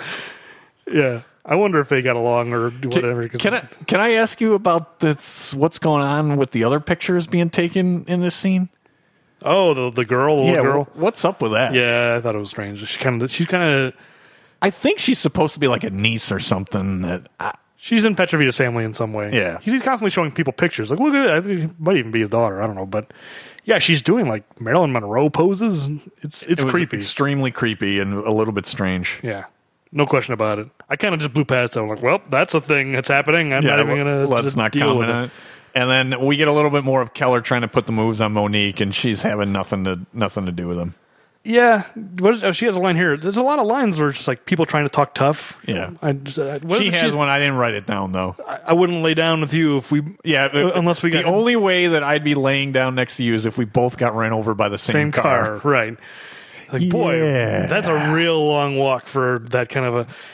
It's. I mean, the whole screenplay is written by someone who's trying so hard to make everyone sound tough and just failing. Yep. This is what it's going to look like when you're dead, being a perfect example. Uh, you get a little bit here of I, I think there's a, a little bit of you ever you ever kill anyone. Actually, it's not Arnold asking it, so I shouldn't do that. And he's he's trying to Yeah. play off that uh, that he has, and He's killed three people. Yes. Which is kid stuff. We're closing in a thousand on this podcast. Three people. yes. He should have said like thirty. Well, but he he racks him up at the end though, so it's far more than three by the yeah, end. definitely. Uh, and then this is a, effectively where he's like, all right, yeah, well, we'll Petrovita after he's he he doesn't give the names and addresses of the three people he killed, but apparently that was just enough to say, okay, we're going to hire this guy full time, but just he we're going to bring him along slowly. Even though he re- kind of annoyed Petrovita, he was like, "I don't like, I like smart, I don't like smart asses." Yeah. Yeah. Just like, but he's still going to bring him in. But yeah. but he, he needs a replacement because he's very very concerned that he he lost Tony. So yeah, there's a quick scene of Davi making photocopies of Brenner's picture because obviously That's the only dig reason. into- Yeah. yeah, and then uh, shopping with uh, Monique. Yeah, this dress shopping. Th- this is an absurdly funny It's sequence. so good. I love this scene. It's it's He, I mean, this this movie's at its best when they're fighting. When they're shooting each other, it's just kind of like okay, it's ty- typical like gun gunfighting stuff. th- this fight sequence is The awesome. fi- every fist fight in this movie is great. I really like it. I enjoy this one. Uh, a lot of props are used, mannequin parts, Yeah. a Yeah. lot of stuff. But in particular, how much it does seem like Arnold is enjoying this dress shopping. Oh really? Oh yeah. I guess you're right. I mean, I know he's supposed that the character is supposed to, but he seems like he's genuinely enjoying this, this ver- shopping trip. You're right. I didn't think about it. That's funny. He's very engaged in the decision making. He's like, "Would you like this dress? Oh, I like the one with the." He's giving like Yes. specific notes. And what's funny is the reason I took it is I can tell you every time I have to go clothes shopping with my wife, I just find if there's not a chair for me to sit in, I find something to sit on and I just look bored and look at my phone the entire time. I think she even says like, "Oh, I'm sorry." You're just like, "No, I'm having a good time." That's- He I'm says having some- I'm having a good time. Bye. he says something like that. Yes. Yeah, but uh, Lomonsky's goons somehow spot him from like. Out? I, I just love that these guys like went to the mall to get ice cream. Is it ice cream? I saw they had some kind of Yes, food. one of those guys has an ice cream cone. They definitely have mall food because they throw it in the fountain. I, I really enjoyed that. There he is. They just chuck their food in the fountain. I envisioned that they, they went to like they got a giant pretzel that was finished, and the one guy had an ice cream cone, and it just all gets chucked into the fountain. Well, one of those guys has an opportunity to finish his food because he gets thrown into the fountain. I was imagining like, oh, the pretzel, you know, he just Try and finds it. finish this off. Uh, I don't know how much you want to get into details, but it, it is a very funny fight sequence. It is uh, my favorite part. There's a lot of great parts, but my favorite part is when they cut to the store employee and she's calling the, the security. She goes, "We're being robbed and beaten." Something about the way she says that. And Monique has a great just dial dipshit. The entire Right. thing is so absurd. I don't think it's intended to be a comedy sequence. No, but, but it is. very funny. She's yeah, she's hitting him with a man- mannequin arm, and Guy gets thrown through glass, which seems to be like uh, something that has to happen in every Arnold movie. yeah, and then she steps through that glass like as Yeah. a comical punchline. Also, I, I like how she almost knocks over like that globe light. She hits someone with a vase, and then she tries to take cover, and she almost knocks over this big like, electrical. Yeah, and I light. thought she was going to use it to hit a guy, and then it's no. She just wanted to make sure it didn't get broken. No, it was an accident. Like the actress bumped into it and like whoop. she kind of like steady it. No, this is Uh, a great scene. But then what I don't understand is why do they steal all this stuff? Why don't they just pay for it? I mean, I don't know if they're intentionally stealing it, if they just forgot, like, oh, we're in trouble, we got to run. No, I guess they do intentionally steal it because she runs back for the other dress, doesn't she? Yeah, she runs. That's what I'm saying. Why does she steal all Yeah, this they're stuff? they're in the criminal underworld. This is just they take what they want. I just had why do they steal the dresses? That that was my last note on this. And then you get another sequence. Poor, I feel bad for Roca. He's like the voice of reason, and he's trying to talk Petrovita of how bad of an idea this is to go and try and steal all the drugs and money back. And Petrovita will not listen to him. I mean, you know, a hun- hundred million dollars is a lot of money. Roca does kind of play it off like saying like, oh, we can make that up in two weeks. Is that what he says? Yeah, it's like it's like what? Why are we talking about this? Yeah, sure, but I I understand where Petrovita's coming from. I, I'm just going to be uh, defending this guy that you hate this whole whole podcast, but like, I mean, Ro- what Roka's saying is basically they lost two weeks worth of revenue. Okay. we can make it up in two weeks. If your company lost just two weeks worth of revenue, just disappeared, there'd be chaos and layoffs and cutbacks and all kinds. There of stuff. might be, but this guy is literally going to try and break into a police station. but it's it's worth the risk given the payoff. It's a hundred million dollars. This Superman, And it works. this Superman Four thing is ridiculous. How you're trying to defend It's this not guy? just because of Superman four. His plan works. What you're saying, you're It's saying not Roka's hi- the wait a sa- minute. the- It's not his plan. It's Brenner's plan. Well, you're right. Brenner is the one who makes the plan work. But the point being that Roca saying let's not do it. You know, if they, if he'd listened to him, he'd have been out hundred million dollars plus whatever the, the merchandise is worth. They should be focusing on their war that's going on with Lemansky, not breaking into this police. No, there is no department. war. He just said there's no war. He specifically said. I mean, I agree there should be a war, and I agree that in the real world, there's no way he's stealing hundred million dollars from a police lockup. But in this world. In the world they're presenting to us, where there's giant piles of money, you know, everywhere, and boxes. you know, based on what we're, what the movie's telling us, stealing the money was the right thing to do. Well, ul- ultimately, what happens? Brenner comes up with a plan, which is they need to get all. How are you going to get all the police out? Oh, Oh, just call it bomb threat. Right. So they first have to establish that it's plausible when they call in the bomb threat to the actual station that they need to empty out. So they need to first plant an actual bomb, which they do. It's the the Coke machine. Again, it's, it's they should have used that code. They they should have He, Uh, because he needed the keys to the Coke machine. Joe Walker Snacks, who just brings in really generic looking colas and snacks. Uh, Yeah. They're poor. I should, I just have Joe Walker Snacks sales uh, sales team destroys a very sad looking vending machine. Yeah, it's all like Jolt Cola and stuff like that. It's all kind of like the, the B colas, Royal, Royal Crown Cola. Yes. Uh, so from this, the the bomb goes off in that vending machine, and uh, the next scene we've got we finally get Harry again, and he's there surveying the scene. Why? I don't know. This is the part that bothers me. It's like, why is he here? He doesn't know this is related to, to what Arnold's doing. Uh, no, but th- w- there is a line about I I I just hope that this isn't a it's something about abortion. Oh, right. I hope some pro life something something. Yeah, And so I took that that that's at least his reason and justification of why he's there is that the FBI might get involved. It was something related to a, a pro life you know protest. I guess. But the actual reason why he's here is because they needed to get a scene with uh, the Right. DA and Yeah. reestablish that character. Or I guess establish. This is the first time he's actually appearing in the movie. Other than on video, yes. Yeah. Which that kind of reminds me of the lawyer from Jurassic Park. The I can DA. see, I can see that a little bit. He has kind of the same slimy. Yeah. Like, yeah, I'm here to be a not necessarily a bad guy, but, But I'm- smarmy. He's in it for himself Yeah. in the same way. And then yeah, I- we're we're both in it for justice. He's like, nope, no, he's not. Harry's not in it for justice. He's in it for revenge. yeah. Uh, we get another Keller trying to put the moves on Monique. This it's a waste. Uh, oh, this is where we get the This is where you get the line. Yeah, of we you jumped being ahead. run over by a, a, a car. I'd never be laying next to you. yeah. Uh, and then yeah, this, is this where we get they have dinner? Her and uh, Arnold and This is the dinner scene where he admits that he w- just wants to be friend and he's married. he's And married. Yeah, I have to admit, th- this probably sounds on a podcast a lot more interesting than it se- that it actually is.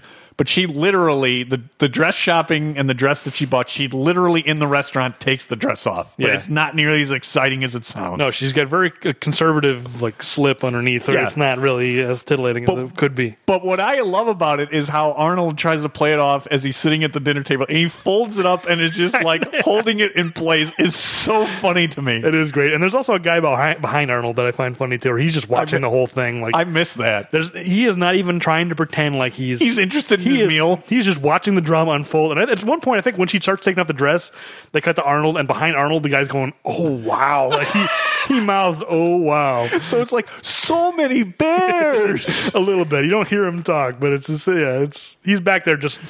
He, you know, you know. and Normally, you try to be polite and be like, "I'm not looking." you know, Yeah, but I- he- this guy's just—he's turned he's his head. completely locked in. yeah, huh? the drama that's unfolding next to them. Uh, so yeah, from the uh, really outside of this this fight and him folding the dress and like holding it in place on Yeah. the table was outstanding. that is really funny. uh, that we have then Harry and Arnold meeting uh, meeting in the morning, and that um, Arnold is letting him know about the there's going to be a robbery. Yes, and they both agree that they're going to let it happen. Yeah, This is the part that bothers me. Petrovita doing it, I am 100% on board. I totally buy it. Them letting him, he's going to steal $100 million from the Chicago police evidence locker. They both know about it. He's a sheriff who's faked his death, so I don't know if he's technically law enforcement anymore. But I, I mean, he's law but the, the, enforcement. the concept is that because if they don't, they assume that his cover will be blown. Yes, no question, it would be blown. But he, this is how badly Harry wants revenge. Where he's willing to let the, the police lose hundred million dollars in evidence. Apparently so. That's crazy. The idea, and he also lets him. He gives him a chance to get out. He's like, you can back out now if you want. And I'm writing, yes, back out. This is- why are you still going through with this? This Not is Brenner. crazy. He's all in on this. He has no reason to. So this effectively the the heist is Ocean's Eleven. It's a s- fake SWAT team. It's not nearly as elaborate as Ocean's No. Eleven, but yeah. Oh yeah, fake SWAT team. I mean, that's Well, how they it's a- get that. It's the end. It's how they actually extracted in Ocean's Eleven is a fake SWAT team. Yeah, yeah, yeah. Well, in this case, it's fake bomb disposal, but yeah, it's the same idea. Uh, th- yes, that, it's it, to me it's the exact same thing. Yeah, it is the same thing. Right. I mean, it's the uh, much more simplified version of that ending. Yeah. Huh. Wow, I didn't really think about that. I mean, it's definitely like the same where they like divert the call like Yeah, because they, they do go out of their way to show guys down in like a bowel, some you know, basement somewhere with a bunch of wires, which is showing. Oh yes, they're redirecting the phone lines. Yeah, yeah, yeah. I do like the guy who calls in the bomb threat. He's just like, "There's a bomb inside the building." Click. That's- it's something like that. He's, is. He has a very odd voice. Yes. Uh, and effectively, it works. You're right. They they get the money out. It does, but for- I just need to mention one guy, and this is uh, mostly for our, our friend Chris because he he would definitely recognize this guy if he saw him. The captain, where the guy goes and says, "Oh, there's a bomb threat," and, you know, and he opens the captain's office. Yeah. the guy has one line. I think it's just like, "Okay, evacuate the building." That's it. I was like, "That guy, he's in Blues Brothers. He is the police dispatcher in the Blues Brothers." And he delivers a line that Chris and I both love in the Blues Brothers, where he says, "Oh, mo- and now I now I have to make sure I don't mess it up." Uh, oh, the use of violence in the apprehension of the Blues Brothers has been approved. He's that guy. I was like, oh my god, it's that guy, the dispatcher from Blues Outstanding. Brothers. I would not know that at all. That's a line that uh, got a lot of play. You know, it, it, it was quoted a lot in high school for sure. All right. Uh, so also, the, what's supposed to be happening simultaneously is a we've created a diversion. So the diversion is they're gonna they're Keller and Brenner are going to attempt a hit on Lemansky. Okay, maybe it sounds like you understand this because I don't. What is the diversion? What are they? So what it's supposed to be is they're supposed to ass- assassinate Lemansky, Right. and the assumption is that a bunch of cops are going to show up and there'll be a diversion. I, I don't know how many police would re- in the city of Chicago, right, would wind up on the scene, but that's what the diversion is supposed to be. That's the yeah. That's the thing I don't understand because it seems like it's the opposite of what it would be. It seems like oh, the cops are busy with the bomb, so let's assassinate Lemansky now. But no, they're saying That's not how it's presented. it's the opposite. Labansky is being killed so that they'll draw police away from the heist. yeah.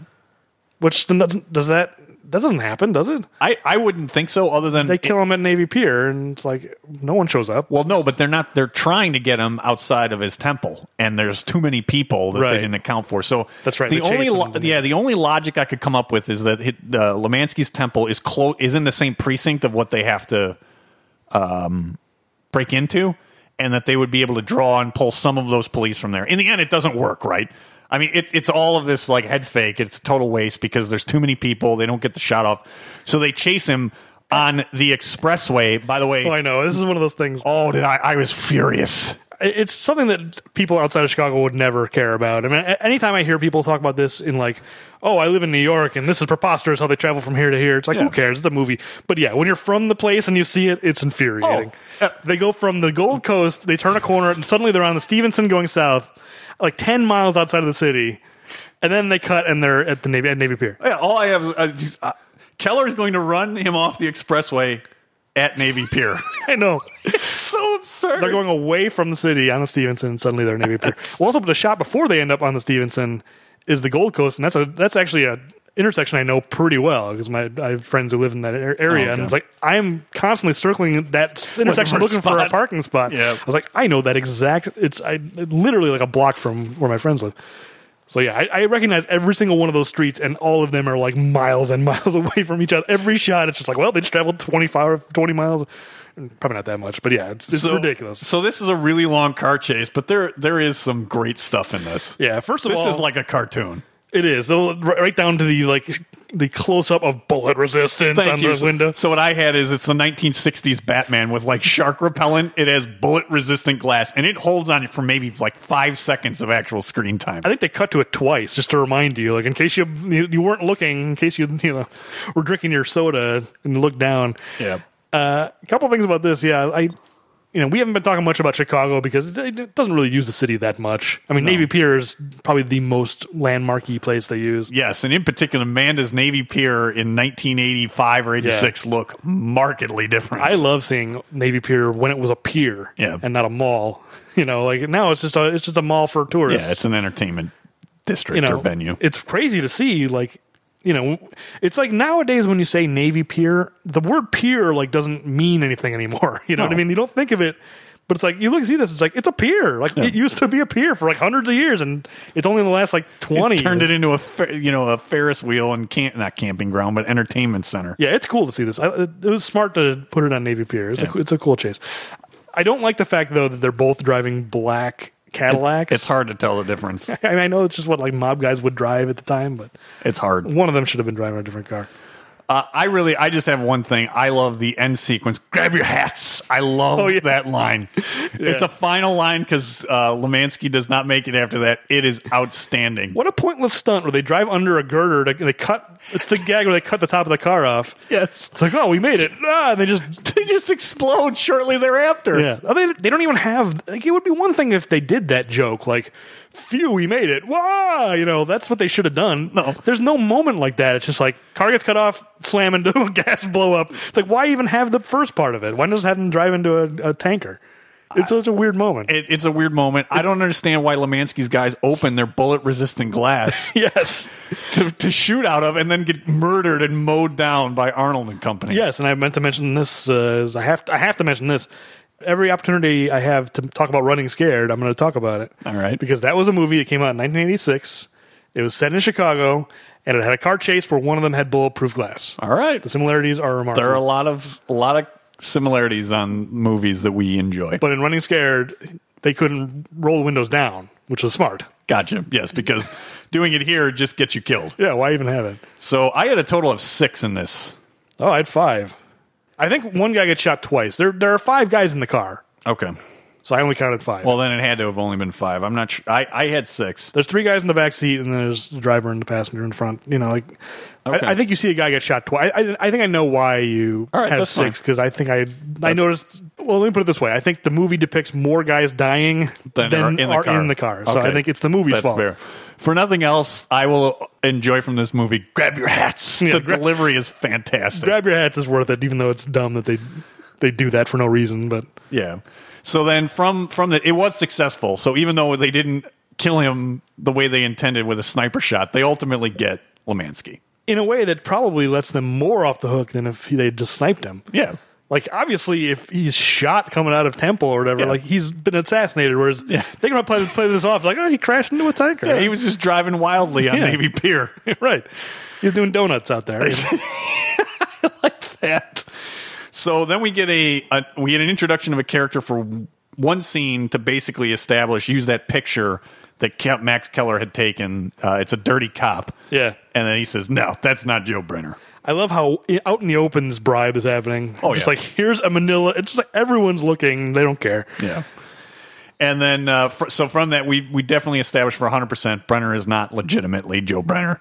Yeah. And then we then also get the big reveal that this that the U.S. attorney is the mole because they're ironically meeting in a funeral parlor with coffins in the background. Yeah, it's just like they may as well have a big neon sign that says symbolism. Just Yes. coffins everywhere. It's ridiculous. Yeah, th- again, this reveal just it means nothing. No. they're like hiding his face for half the scene, It's as if this is going to be like a oh like a reveal. Right. there- It's from behind. Behind. Show.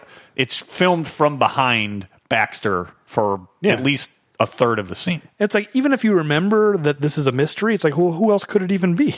Yeah. there's like literally no except for maybe Ed Lauder, the the bald cop. Yeah. maybe it could be him, but he's the one who busted the, took the hundred million dollars, Right. so probably not him. Who else is it? by process of elimination? You know who it is. So, uh, but they know that Brenner's not who he says he is. Yes. So they, they figure it out and they're they're going to kill Brenner. But do they figure everything out? Because I think they know that Brenner's not who. The, no, they're not going to kill Brenner. They're going to have Brenner kill Harry because they know that Harry wants revenge. The DA knows about Harry, Right. Because they had that conversation after the bomb went off. Yes. and they know that Brenner's not who they say he is. I think they suspect that Brenner and Harry may be connected, so they're going to have Brenner kill Harry to see if he'll do it. To see if Yeah. And then if not, then they've smoked him out that he's an undercover. Yeah, which makes sense in concept, but they should have killed Brenner as soon as he didn't pull the trigger. The whole scene in the cemetery really infuriated me. All right. Well, we're almost there. Are we not there yet? That's not next? No, it's not because we have this scene outside. So the next morning, they're going to go. They have a job to do, and the job ultimately Oh, right. is to kill Harry. Which I don't know how they know he's going to be at this gravestone, but whatever. Um, and Monique is just randomly walking in from a parking lot. Right. After, yeah, I forgot about the scene. She apologizes and Yeah. and kisses him, right? Uh, Yes, and then Keller is actually like blowing kisses from the car as well. right, yes. Uh, but we did. We do get an "I'll be right back." Yeah, that's also infuriating. Yes. So close. Why would you like, tease Give us? me the real thing. really? I mean, Ar- Arnold should have insisted. Like, I, I'm not saying. This isn't what they say. yeah. I can't believe they did that. So he he tells Monique uh, to go back home and take his car. I'm not sure how she got there. I assume by cab, but she she takes his car, and then he and Keller drive off. And now is where we get to the the cemetery. Right. And yeah, so so yeah. He they're they're trying to get him to kill Harry. Their gun should be on Brenner. You're right. They should have their plan should be to kill Brenner. Yeah. slash Kaminsky. I guess it, you're probably right that it is a test because if he pulls the trigger, then they're wrong. But the thing is, it's so infuriating because he doesn't pull the trigger. He goes Harry and uh, what's his name Max says smoke him, and they shoot Harry. You're right. Keller was so an- anticlimactic. He, he's built up like he's you know this tough guy. Yeah. He goes down so easy. Yeah, I know, that's the thing. Like uh, Arnold doesn't outsmart them. He doesn't overpower them. No. they're just dumb. Yeah. And yeah, I agree. It, this should have been. He should have been the final Final confrontation. boss. Yeah. You know, like like a Bond movie. Like you know, I think they're kind of going for that a little bit. And usually in a Bond movie, the main villain is killed first, and then it's like, oh, thank goodness we did it. And then, oh right, the henchman's still there, and he, there's the one final battle. Right. You know. Uh, that's usually, at least in the classic Bonds, that's usually what would happen. Like Well- that's, uh, you know, and Robert Davi is good enough where He could pull it off. Right. Yeah, I he's think- he is the perfect Bond henchman, if you will. and he's the only one of, of them that has any kind of personal confrontation, like any kind of animosity Stake, So he right. that's for that reason alone, he should have been the last one left. but he went way too easily. It's like Bennett. Bennett is the last one left, not uh, uh, you know. Anthony Quinn, um, no, Tony Anthony- Vivaldi. No, I'm talking. Uh, uh, Oh, in, in Bennett. Commando. I made that same mistake in another episode. I mistake mistook Bennett for But Bennett. but it works the same way, right? I mean, it's the henchman as opposed to Tony Vivaldi in Last Action. Right, Hero. exactly. Yeah, it was- and it's then, true in Last Action Hero, too. Uh, in oh man, Dan Hedaya. What is? yeah, Dan Hedaya. I can't think of what the character's name is. Dan Hedaya's death is thrown off. Right, 'cause it Bennett doesn't is matter. the big confrontation. Yeah, no, no, which is you're right. exactly what they should have done here. Well, it's it's two more to the body count, and then um, yeah, we're at 16. Harry Harry's down for the count and tells Arnold to run. And so he takes off running, and for no reason whatsoever, Monique shows up at this cemetery.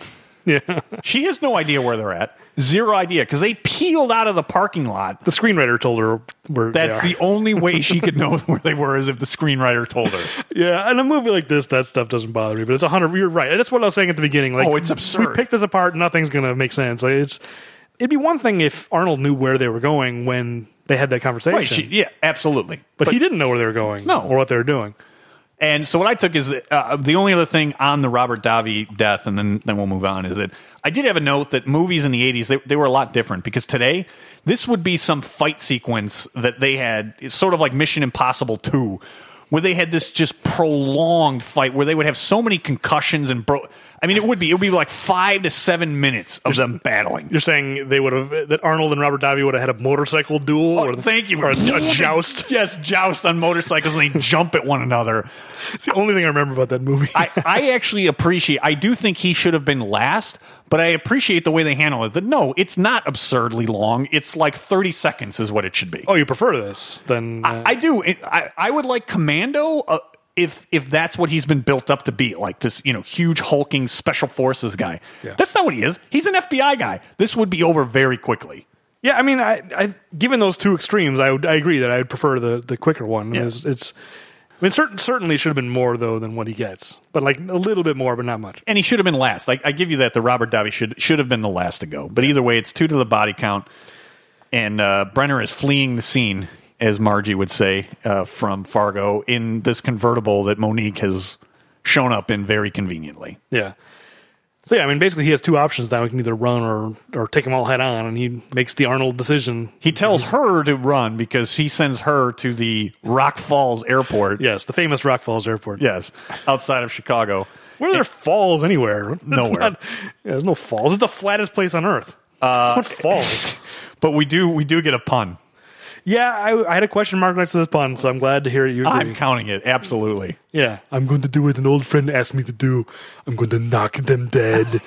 absolutely, that's a pun. That's yeah. I, I, I was like 95 percent sure. I'm giving it. Uh, and so this, at some point, I don't remember. Is this? I think maybe earlier you had the Harry warning him not to go to the pit. Was it earlier, or is it in this sequence here? No, it's in. I think it's in this sequence. I don't think you we hear that at any point until he like remembers. Maybe it. you're right. Okay, so he he basically goes back to his hotel room, and he's gonna. You're right. Take him head on, and we we get don't they, they do more than uh, just break rocks at this pit. Yeah, but Quarry. he's he's hearing it like it's a flashback, but we never heard it in the first place. This is the first time we're learning about this quarry, All right. so it's it's a weird thing. Like So here's what I was referring to in this gear up scene. I love the fact there are multiple close ups of this suitcase luggage that has Velcro straps Yeah. in it basically at the perfect sizing to hold weapons. Where do you get a bag like this? FBI issue, I assume. Apparently so. All those I FBI. loved it because of how absurd it was. I mean, are those? Is he just using straps that are intended to hold clothes into and, and appropriating them for for guns? I would say so, but because of how perfect some of them are just the size for a handgun. Some of them are for automatic weapons. It's absurd. This is Yeah. like he had it specially made for yeah, it's like lug- luggage to carry weapons. yeah, it's like Q made it for him. really, Basically, it's just Yes. like, here's your here's your case that it is holds guns. totally absurd. it's nice to we, we already kind of talked about this Europe sequence. It's nice to have it in the movie. It's really just a reloading guns sequence. Yeah. It's just like I have this gun, ammo, ammo, put it back. Okay, here's this gun. Place it very gently and perfectly inside the Velcro straps. Yeah. I mean the, the, the score is pretty good and I you know, I it's good. I I don't want to I shouldn't denigrate it because it's cool that it's there. So then he he heads out to the, the pit, and this this is where the bodies start to really get Oh, stacked up. This is where it becomes a Schwarzenegger movie. It becomes a Schwarzenegger movie. And did you enjoy? I'm just the tape deck playing satisfaction is absurd. Did you like that though? No. Okay. Absurd in a bad way. Yes. Yeah, a lot of this movie is absurd in a good way. I didn't I didn't think that No. worked. Not at all. and probably a pretty expensive song. Like f- if you're gonna spend your money, you got a low budget movie. this is not the place you to know, be spending. why it. are you putting your money in Mick Jagger's pockets? Like you spend it on some stunts. So in particular, well, th- there's one stunt where one guy. I love how Arnold kicks out the glass on his car so that he can shoot easier. I know. I mean, it's it's that's dumb in the right way. Absolutely. That's absurd in the right way. and then he, he takes out a couple of snipers. I feel bad for the denim vest sniper because that guy just gets ground up inside Yeah. the rock quarry machine. It is kind of weird because like the first when he, when he gets shot and he falls down like the hill of rocks. Yeah. I didn't notice the machine at the bottom of the hill. I rewound it eventually and it's like, oh, there it is. Yeah. But like yeah, Arnold kills two guys, they fall over. He's shooting some more, and then they cut back to that machine of a guy just getting ground up and I'm like, whoa, what's happening here? Is this is this unrelated? is this guy just it's just somewhere else in the in the pit. it's so I mean there's a couple times in the sequence where it happens where Arnold shoots a guy, he falls down, he's dead. Arnold's shooting some more. Cut back to the guy who's already dead to see him dead some more. It happens like four times. That, that's one where at least in that case he's getting ground up by a machine. But like there's a part later where like there's a guy who falls in some trash, right? He shoots the guy, he falls in some trash cans. Yep. Cut to another guy, he shoots another guy, that guy falls down. Then cut to the guy falling down on the trash cans again. It's like we're done with that guy. Why are you cutting back to him? Why is he getting more time? This sequence does that three or four times, and every time it annoyed me. But otherwise, it's a great sequence. Uh, yeah, and so I, I I don't know how much we have to cover each each death in detail, but I know you've got them. I've got the list. We already covered like you know, a Most third of 'em. Um, before we move on, uh, just talking about that uh, Rolling Stones song, what I would have liked to have been is a, t- a callback to his wife blaring classical music. Oh yeah, I forgot Have about it be that. her tape of classical music where she she was already blaring it. It's already been set up. You're right. It and should have it been. be like a Ride of the Valkyries type of a moment, where he's coming in playing her music. Connect her to the story at in least some way because Show. we've basically completely forgotten about Yeah, her. exactly. The movie's forgotten about her. She's he's basically forgotten about her. Yeah. That's one thing I would have liked instead of I- anyway. did, did you happen to notice? So I, you know you got to get the body count eventually, but so he he basically shoots his way to this trailer where you know again there's kind of uh, illegal activity going on in the trailer, but he surveys the scene. He looks exactly like the Terminator when he's inside the trailer looking around. oh yeah, the way the way he handles a submachine gun.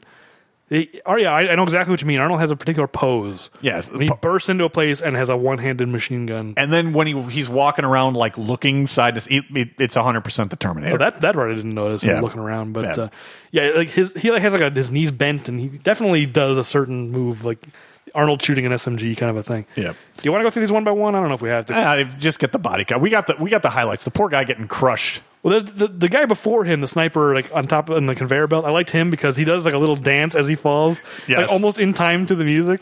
It reminded me of uh, airplane guy with the knife in his back. Yes, that is, that's a good observation. And that that's that's a guy that's a sniper with actually a machine gun. I like the sniper who has a pistol. oh, really? There is is- that the guy who gets ground up. Uh, no, I think it's I think there's another one. There, there's three total that have a, a elevated position. The last one is just firing a pistol. What are you doing? yeah, I mean, there's only so many SM, uh, mo- uh, machine guns to go around. you know? Apparently so. But the mob has limited resources. They lost hundred million dollars. You know, so what was the total body count? Uh, just this scene. Yeah, it was high. Uh, it started at 16. Here, let me just go through one by one. Kills a guy in a conveyor. He's the guy who dances. Uh, kills a guy in heavy machinery. He gets ground up. Uh, guy on Rock Hill. I assume he's the pistol guy. Yes. Um, and I, I have a note here. that said, Now Arnold is shooting over the windshield that he shot out. So that was pointless. Uh, Arnold does a drive by and misses everybody. He slides down a hill, reloads, comes back up. Guy falls, falls in trash. Uh, guy crashes through a flimsy railing like a 50s Western. That's so that's, he's, he's five in the sequence, 20, or no, sorry, five in the sequence, 21 overall. you just needed a Wilhelm scream in that. yeah, too. it, yeah, it was very much like that. Back to trash guy still falling. I, I have a note saying stop that movie. Okay. Uh, oh, wham! Arnold drives into a backhoe like an idiot. I like how the music stops there. It's just like boom. does, it's perfect. It, And bro- it broke the cassette player. and no airbag in that either. Oh yeah, that's true. He hits that pretty fast. Like he, he you know, he's a tough guy. He's, he can survive. That. Well, I think that's the reason he doesn't jump out immediately too. I do think that they established that him crashing into it that he's he's um, disoriented Oh, that could be. Yeah, he, it does take him a moment. because now you get basically the two heavy machineries driving at one another. which reminded me of this the steamroller scene from Austin Powers. yes, stop. they're gradually they keep cutting back and forth. And then when Arnold jumps out, they're like pretty far away still. Yeah. It's like not not as close as they made it out to be. Uh, okay, so twenty so yeah, he jumps out, shoots the backhoe driver. So that's number six in the sequence, twenty two overall. Hides under the dump truck, runs in the trailer, kills two guys, that's eight, and then shoots the dump truck driver. That's nine in the sequence, right? yeah, That's what you got? yep. So twenty five total. Starting to stack up. We're get we're working our way to a thousand. Yeah, I mean it's this ending sequence And this saved ending it from Well, yeah, this ending sequence really piles them Yeah, it up. would have been sing- single digits without this stuff. Yeah. Um, so from that, he um, we get that yeah, there's a news report, and Petrovita just assumes that it's Brenner. Yeah. A- and uh, you He's upset basi- about fake news because they're saying he- they're- what are they saying? It's- They're saying it's like mob war. Like mob war. That's not right. He's just, he's the original fake news. He is. Uh, and it is very convenient. You have all of the remaining villains all in one spot. Yes, I love because at first they're showing the TV and they're showing the report. Cut to Petrovita on a close up. He's like ah, da, da. and then they cut wide and there's all those guys. And it's just like oh, every one of those guys. they're literally just yeah. That is a- shot it just communicates like these guys are all dead. It effectively is like the bowling ball is coming, and here are all the pins that are about to be knocked They down. may as well be oriented in the, the pins uh, arrangement. Um, and so, really, this is just the the entire sequence is just really set up for you to do a body count because these guys just get all mowed down. Yeah, this I'll go one by one. Well, first Rocka says, like, look at that mess. He must be dead. It's like, what are you talking about? That really bothers. Like, what a stupid thing to say. Every one of our guys is dead, but that probably means he's dead too. what? What are you talking? How, how could you say that? What, why- it's such a dumb thing to say. Anyway, This place must be hot. It doesn't need a big ad or even correct spelling. I agree with that logic. that's, exactly, that's exactly right. Thank that is you. the perfect analogy. All right, let's let's get into the wrecking crew because Arnold just goes on a rampage. yes. Well, first we get a, shot- a shot of Sven in a nice suit, which is nice. Thank you. So we get a Sven's fight. There's two things in this that I enjoy. That there's a Sven's fighting. I enjoy the way Sven goes out. Yes. Yes. He has the best death. He has the best death, but there's also there's one other one when you get to I want to talk about.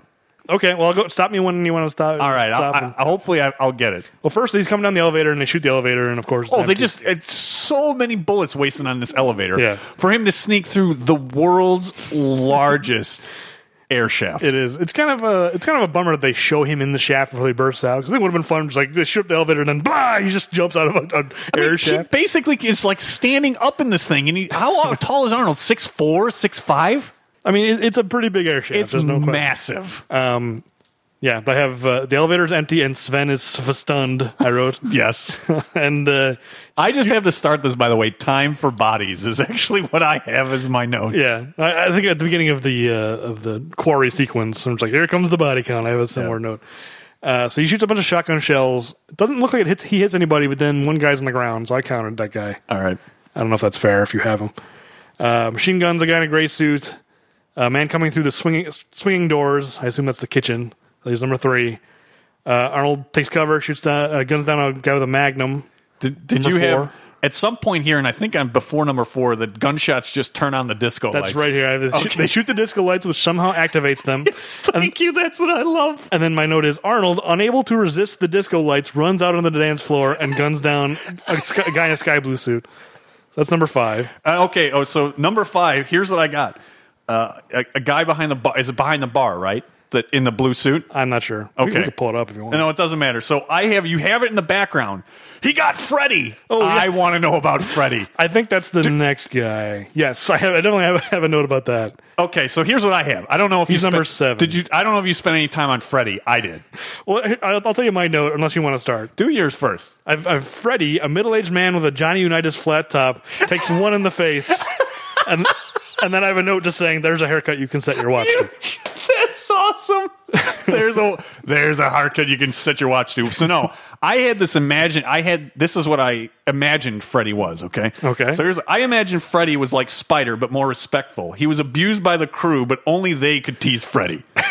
so that's why they're so upset. He got Freddy. I mean, that, Freddy's the only one they talk about, and they're really upset. Yeah, is So he, he's like the mascot of the Yeah, group? he's the mascot of the group, and it's like you. Uh, we can belittle this guy. We Right. can make fun of him, but nobody else can push around Freddy. That's why they're so pissed. They don't really accomplish anything because it's not like they even wound Arnold after Freddy, but they're very upset about Freddy going down. It's either that or they use his haircut to set their watches, and they're upset that they need. They're, not gonna not going to be know how able to- to set their Yes. Um, watch.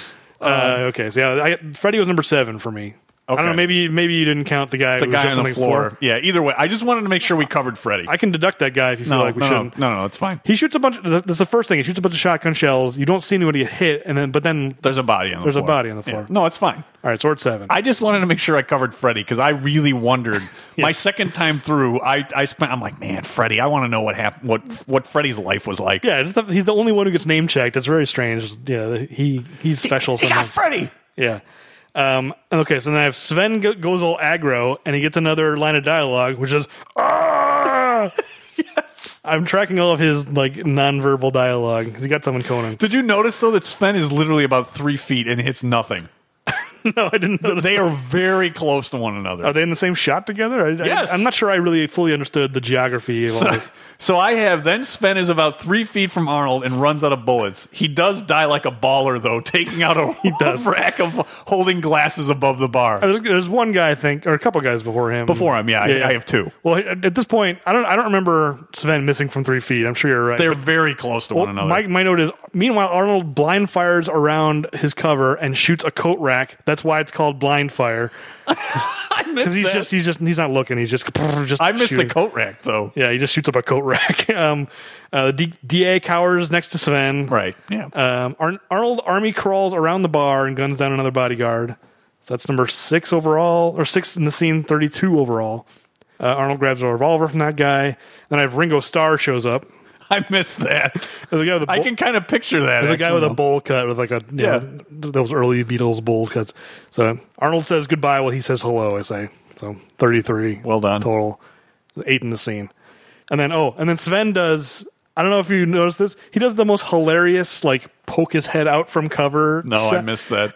it's like my note is it's like the groundhog looking for a shadow because he's Pucks a Tawny Phil. because like there's a moment of quiet and he kind of like huh huh huh, huh? he kind of like looks left looks right looks left looks right he's just like where is he where is he where is he um, I, I, I found missed it, it. I'll have to go back and I check found it it, out. funny I, I, kind of want to find it actually let's see right, if I can that's find it fine. real fast Uh, so then, as you're you're finding that, basically almost the entire crew is done, but Roca and Petrovito are beelining it to get up the stairs, and they leave one poor guy down there and, and say basically, "You got to take care of him." Well, I mean, why is that guy not just saying? For I would probably turn the gun on myself rather than try and face up against Brenner after what's just occurred. he even has the gall to like taunt him he's just like it's just you and me now buddy what are you doing didn't you see what just happened I mean, Freddy's gone, Sven is gone. What makes think makes you think you're going to survive this? yeah I found I found it pretty quick so here let's just watch this here's here's Ringo Starr You're right. That is very Ringo. watch He's got a turtleneck too. Yeah, yeah. That's very 60s. Oh, Arnold gets shot. I never noticed that.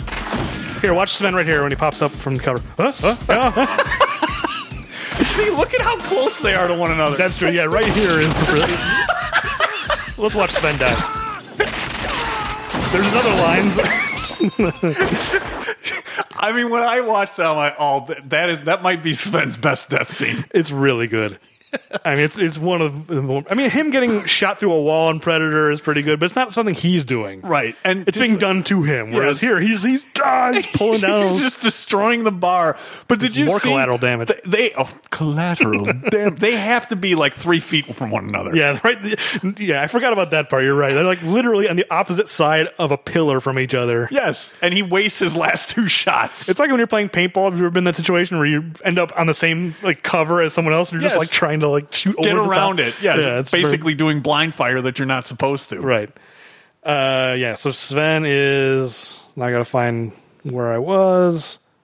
Okay, so 32 was Ringo. 33 was Ringo. I'm adding one. Sven's 34, so it's nine in the sequence. And then yeah, that guy they leave behind is number 10 here. Yeah, he d- he's does not last very long. Yeah. So the one that you added, that's from the beginning of the movie, right? That you didn't have That's the the stoolie that they killed at the beginning. I forgot. Yeah. I, ju- I, I wrote Marciano. it down. I just forgot to count it. Marcelo or whatever it is. Yeah. Okay. Uh, so yeah, so Roca and Petrovita are the only ones left. They like lock themselves in an office, Yeah. this is great. call the police. Yeah, and Roka's shocked. It's just like the police. He doesn't- And- they don't have a chance to call the police though. No, because I'm sure he just lights up through the door. Roca is just smoked. Yeah, he has no chance. I love how he shoots him to the door, then bursts in and shoots him some more. It's just like, I'm not done with you yet. Yeah. And, then, and to your point, though, that really this is how Robert Davi. He should be the one behind that door. That You're right, not yeah. only does he get shot through the door, the door gets kicked in and he shoots him some more. yeah, you're right. I mean, that would have been enough, I think. I don't Yeah. you're- I think you're right. You don't need a big fight sequence that's elaborate and long. It's just No. like just he just needs to get what's coming to him. Yes. And he doesn't get enough. No. Yeah. And then Petrovita is trying to like talk his way out of it, and there's he gets smoked pretty quickly too. Does he try to talk his way out of it? What does he say? He said something. He's just running. He's running, but then he says something to him, gets shotgunned, and then I don't know what you had, but I, I says Petrovita gets shotgunned to death, and then gets Mike and Ike's dumped all over his body. Yeah. Uh, What is that about? Was there a scene like he offered him candy at the beginning? Or Well, I don't think it's supposed to earlier? be candy. I think it's supposed to be some sort of narcotics, is what I think. Oh, really? Yeah, just very poorly done. They're Some like, sort- yeah, they're, they're like, they look, they look like candy. They don't no, have Oh, they any look like kind of- candy, but I took it as that it's supposed to be some sort of narcotics. Oh. I just assumed it was candy. Uh. I didn't even think about that. It's like uh, it looks like a fake drug. 'Cause, like, this It looks movie like isn't- fake drugs, and that's what it is. It looks like Nuke from RoboCop or something. Like Yeah. it, this movie isn't playing in that world. It's not making up fake drugs. Like you know, it should be cocaine. Did, did you happen to notice though? Getting back to Roca, I kind of missed it because I have this note that he dies hilarious. He like kicks his leg out. Did you happen to have a note on yeah, that? he definitely has a very elaborate. Like, yeah, it, it death- was pretty funny. death actually we're spasm. are we kind of on it? No, we're, we're a little bit too still too early because you s- you get this poor guy that goes up the steps. Yeah, we could we could find it if you want. Uh, I, you know, may as well. Because the, the other thing I want to talk about is uh, there you go. Yeah, he kind of like slowly kicks his leg up in the air. Wait, I'm sorry. We're playing out of clips. I want to hear what he says. I didn't know he was saying anything. Petrovita, I mean. Wait. For God's sake, something, and he doesn't get it I out. mean, he's not like negotiating. I thought I thought you meant he was trying to like offer him a deal. And he shoots him in the back. yep. Like our hero shoots the guy in the back. I know he's the bad guy, and I know like you know Arnold's character isn't like the like paragon of virtue or anything. Like he's a guy who is clearly more than happy to kill people and break laws. Yeah. Fake his own death. But a movie where the hero shoots the villain in the back. It's just like, boy. and shows no remorse about it whatsoever. He Yeah. has no problem with it. Well, in a minute, uh, you know, we're not gonna watch this scene, but he goes comes back out in the DA. Yeah, with that, Baxter's there. and he like gives him a, a gun and like in a way it seems like he's trying to be honorable, like I won't shoot an unarmed man, but it's Yeah. like you just did. Like, why is now you're giving him a gun and you're gonna have like a duel? That I don't know. That old duel in the end with It's the a waste. DA seems like a weird. Yeah, he should have just probably just gunned him down too. yeah, or or just why give him a gun? Like that's the part. Either either say you're under arrest or shoot him. Have Baxter already have a gun. Yeah, or that. But like, and then the fact that it's the it's Baxter, like the least capable person to have a gunfight with Arnold, and he's the last guy who's going to have like a, a old west style draw. It is pretty lame. Yeah, that's Either way, weird. in the end, it, le- it doesn't get drawn out very long, and Baxter gets gets his comeuppance. yeah, he does. And so what I have now is that uh, once again, instead of the FBI, this time it's the police. They show up to clean up the uh, the mess, but they do have time for a pun. Yes, I love. I, I, This is so awesome. I mean, the fact that it's Ed Lauder, who's a guy, I, I'm always going to remember his name now because I, I've been a fan of his for Without a long time knowing without it. knowing who he was. Yeah. I love, I love it when a movie calls out its own puns. Oh, it's It's like, perfect. forgive the pun, whatever he says. But yeah, you want to, you want to I'll let you do it. look like our leak has just been plugged. That's so awesome. it's a really good pun. It is. Took me a second. I, I'm not sure if he hadn't called it out. I'm not sure I would have. Really? Oh no. I, I mean, the, the, using the word "plugged" as a euphemism for shooting a guy, like it seems like a, such a, like a 1930s thing. Like, yeah, see, I plugged him. Yeah. See, yeah, that- that's like those those uh, Hercules and New York gangsters. I plugged him.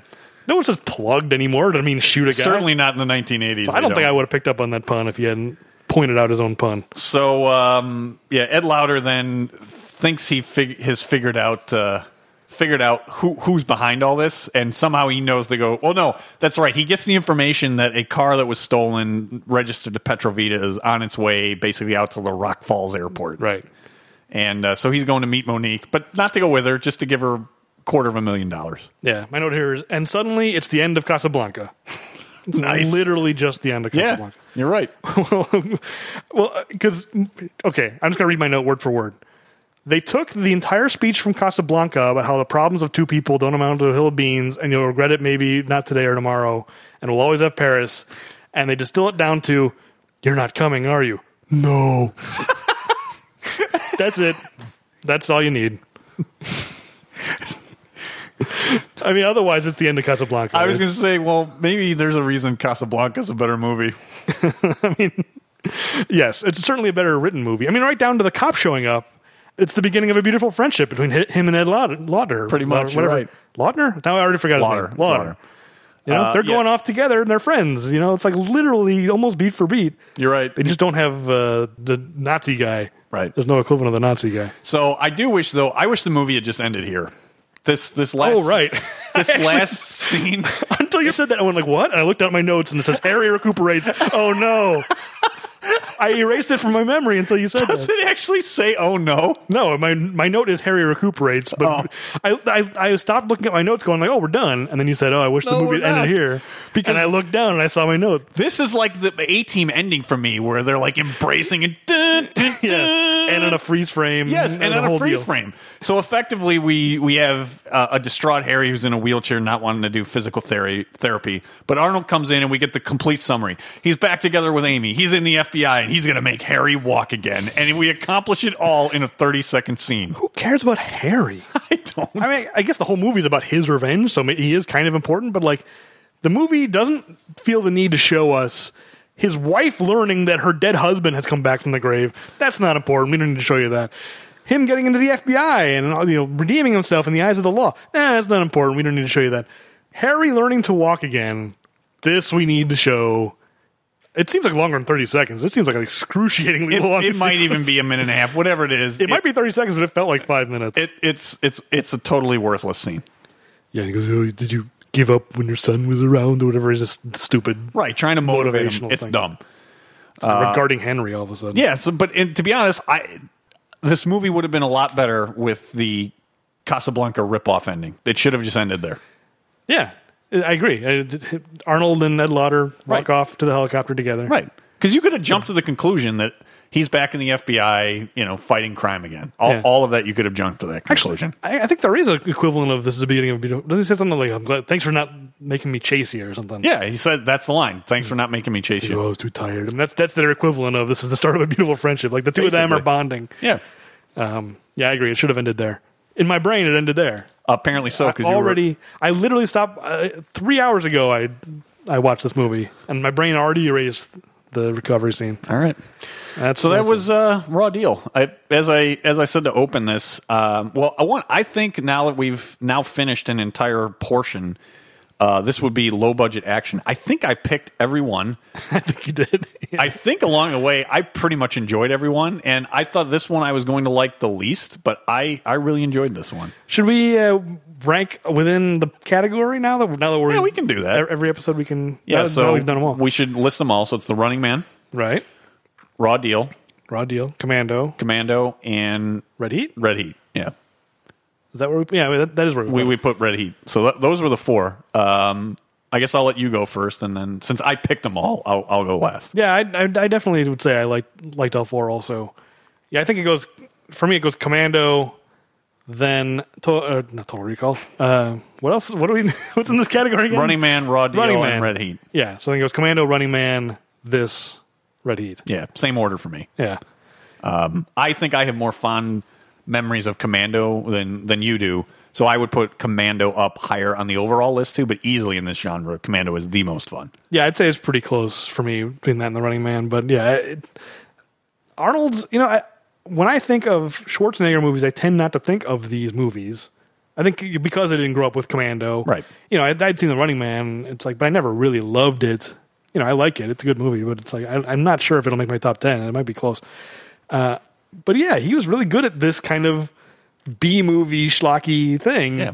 in a way that it's almost a shame He didn't do more. well, I was going to say it's a shame he became a big star because Oh. it's like, you know, at some point it's kind of he can't go back. Keep doing those. you can't go backwards and look like you're. I mean, it's almost like, you know, I'm thinking about like late uh, uh, uh, Charles Bronson career Oh. where, where he went back and did all kinds of schlocky B, B movies like like all the Death Wish sequels. It's like Yeah. I, could- I would really enjoy it if Arnold just became a B movie actor and just kind of embraced, just do the Steven Seagal route of just like, Churn out I'm a- doing three direct to video I would movies a just year. Churn out a bunch of movies that actually would be fun. I mean, I'm sure most of them would be bad, but, but- you'd get an occasional gem, and I think it would probably be worth it. I mean, Yeah. you know, a- as of this recording, those of those people listening to this will know what we think about aftermath. True. we don't know what we think because we're recording this in the past, in the distant past. But uh, you know, I think I would take. It seems like a pretty serious movie. That's, uh, we don't know much about it, but I think I'd rather trade six pieces of schlock for one like not good movie, like quality movie. Yeah, that's probably true. Let him just cr- crank out. You know, like I said, do the Steven Seagal. I mean, certainly I would rather watch that Arnold and Steven Seagal. Yeah. yeah. Just put Steven Seagal out of business is really what I, I mean. Like, hey Arnold, go to the s- producers of those Steven Seagal movies and say you can get me. Steven Seagal. So long, Steven Seagal. I mean, they'd take that trade. I'm just a cook. That's his one good movie. Uh, yes. So yeah, all in all, I enjoyed Raw Deal, and I'm uh, I'm glad. I think we got the season off to uh, a, a good start for our final season. Yeah, I think it probably sounded like we disliked it more than we did because, as I predicted in the beginning, taking it apart is going to destroy it to a certain degree. But you know, it's a lot of the little details don't matter. Big picture, it's a fun B movie for sure. So So, anyway, the final stats. so body count of thirty eight. That's with the one I missed. man, that's pretty high. It's it's uh, probably about average, right? It's it. I probably would have thought more. Uh, well, I don't know for a movie like this that isn't that long. I whatever. It, There's a long, long drought. Yeah. There's like eight at the beginning, and then there's. I mean, I, it's true. Probably an hour at least where there's no body count at all. but we are going to get something we realized as we s- did more and more of these episodes. There weren't a lot of puns. I was Yeah, only two. so ex- no, but there's two. Oh right, yeah. I mean, it's better. That's probably over the average. Yeah, Um, exactly. yeah, but I agree. It was a good movie. So anyway, so we have this is the first time we've done a real episode in a while. What's next? Pick the next. Episode. What's next is uh, you're up. Because I'm it's, up, yes. it's your pick. Okay, so this is in part because of the De Laurentiis connection, because this connect this movie Raw Deal was what got Arnold out of his Conan contract. It's true. And I think part of the reason why he wanted out of his Conan contract is because the terrible movie that is Conan the Destroyer. All right, so we're doing the we're finishing up the comic book adaptations. Yes. And also, I think just because we did Conan the Barbarian relatively recently. Yeah. I mean, we've been on a break for a while, but, you know, that as far as fresh numbered enough. episodes, there's only Yeah. three episodes ago. So, Fresh enough. All right. yeah, just that way we can compare the two because they're very different. You know, I, I definitely want to do it soon enough after Conan the Barbarian to see the difference, the contrast. Because as much as I really appreciated Conan the Barbarian, you've never seen Conan the Destroyer, correct? No, So- this so it's uh, we've got one each in this season. You've never seen the Sixth Day, and I've never seen Conan the Destroyer, so Right. I get to be surprised first. Oh, and you know what? I just realized by doing this, I'm you're beating me to the punch on having seen every Arnold movie. So I'm I'm I'm handing over the competition to you. I just Uh-huh. All right, realized. Fair enough. We didn't have a gentleman's bet on this one. No. Um, but anyway, yeah, that, that's the show. Conan the Bar- Conan the Destroyer is next. All right. We should actually just do Conan the Barbarian again. I'd prefer that to watching Conan the Destroyer. Uh, it's not good. Anyway, so that's the show. So uh, uh, thanks for listening. Uh, You can follow us on Twitter at Bad Puns Podcast, and uh, you can find us on YouTube. Search Bad Puns Podcast. Uh, this this is going up pretty far in the future, so I have fingers crossed that the most of our catalog will be up by the time you hear this. But Uh, no promises. We'll see. I certainly hope so. And if you enjoy the show, please like us and write us a favorable, favorable review on your podcast app of choice. Uh, and I have one last item of, bus of business now that we are back on the real episodes, not the bonus episodes, and that's the rule in a crisis situation. So I'm starting season off. Uh, it's something we didn't cover too much in depth. So uh, I'm going to highlight it here. But when you're faking your own death, make sure you've left a getaway vehicle at the site that you're faking your own death. Yes, that's one thing I didn't uh, touch Right, on. we, we but- didn't we didn't hammer on it. I was glad that you didn't because it was going to leave me something for the rule in a crisis situation. Okay, good. I, I that's that just shows how much is stupid about his faking his own death. I had nine problems with it, and you had another one. I got 99 problems, and leaving a getaway car at your fake death scene ain't one of them. Yes, right? yes. Yeah, how did he get that there? we can't we can't go back. Where did that motorcycle come from? Didn't even think about it. Only because I had it as the rule. I didn't want to hammer on it. That's the main Well, reason obvious- why. yeah, obviously he followed the rule because uh, I wouldn't have thought of that. Always stash that vehicle there. If it had been me, I would have been stranded there. Like I faked my own death, and I got to hike home. We'll be back with Conan the Destroyer.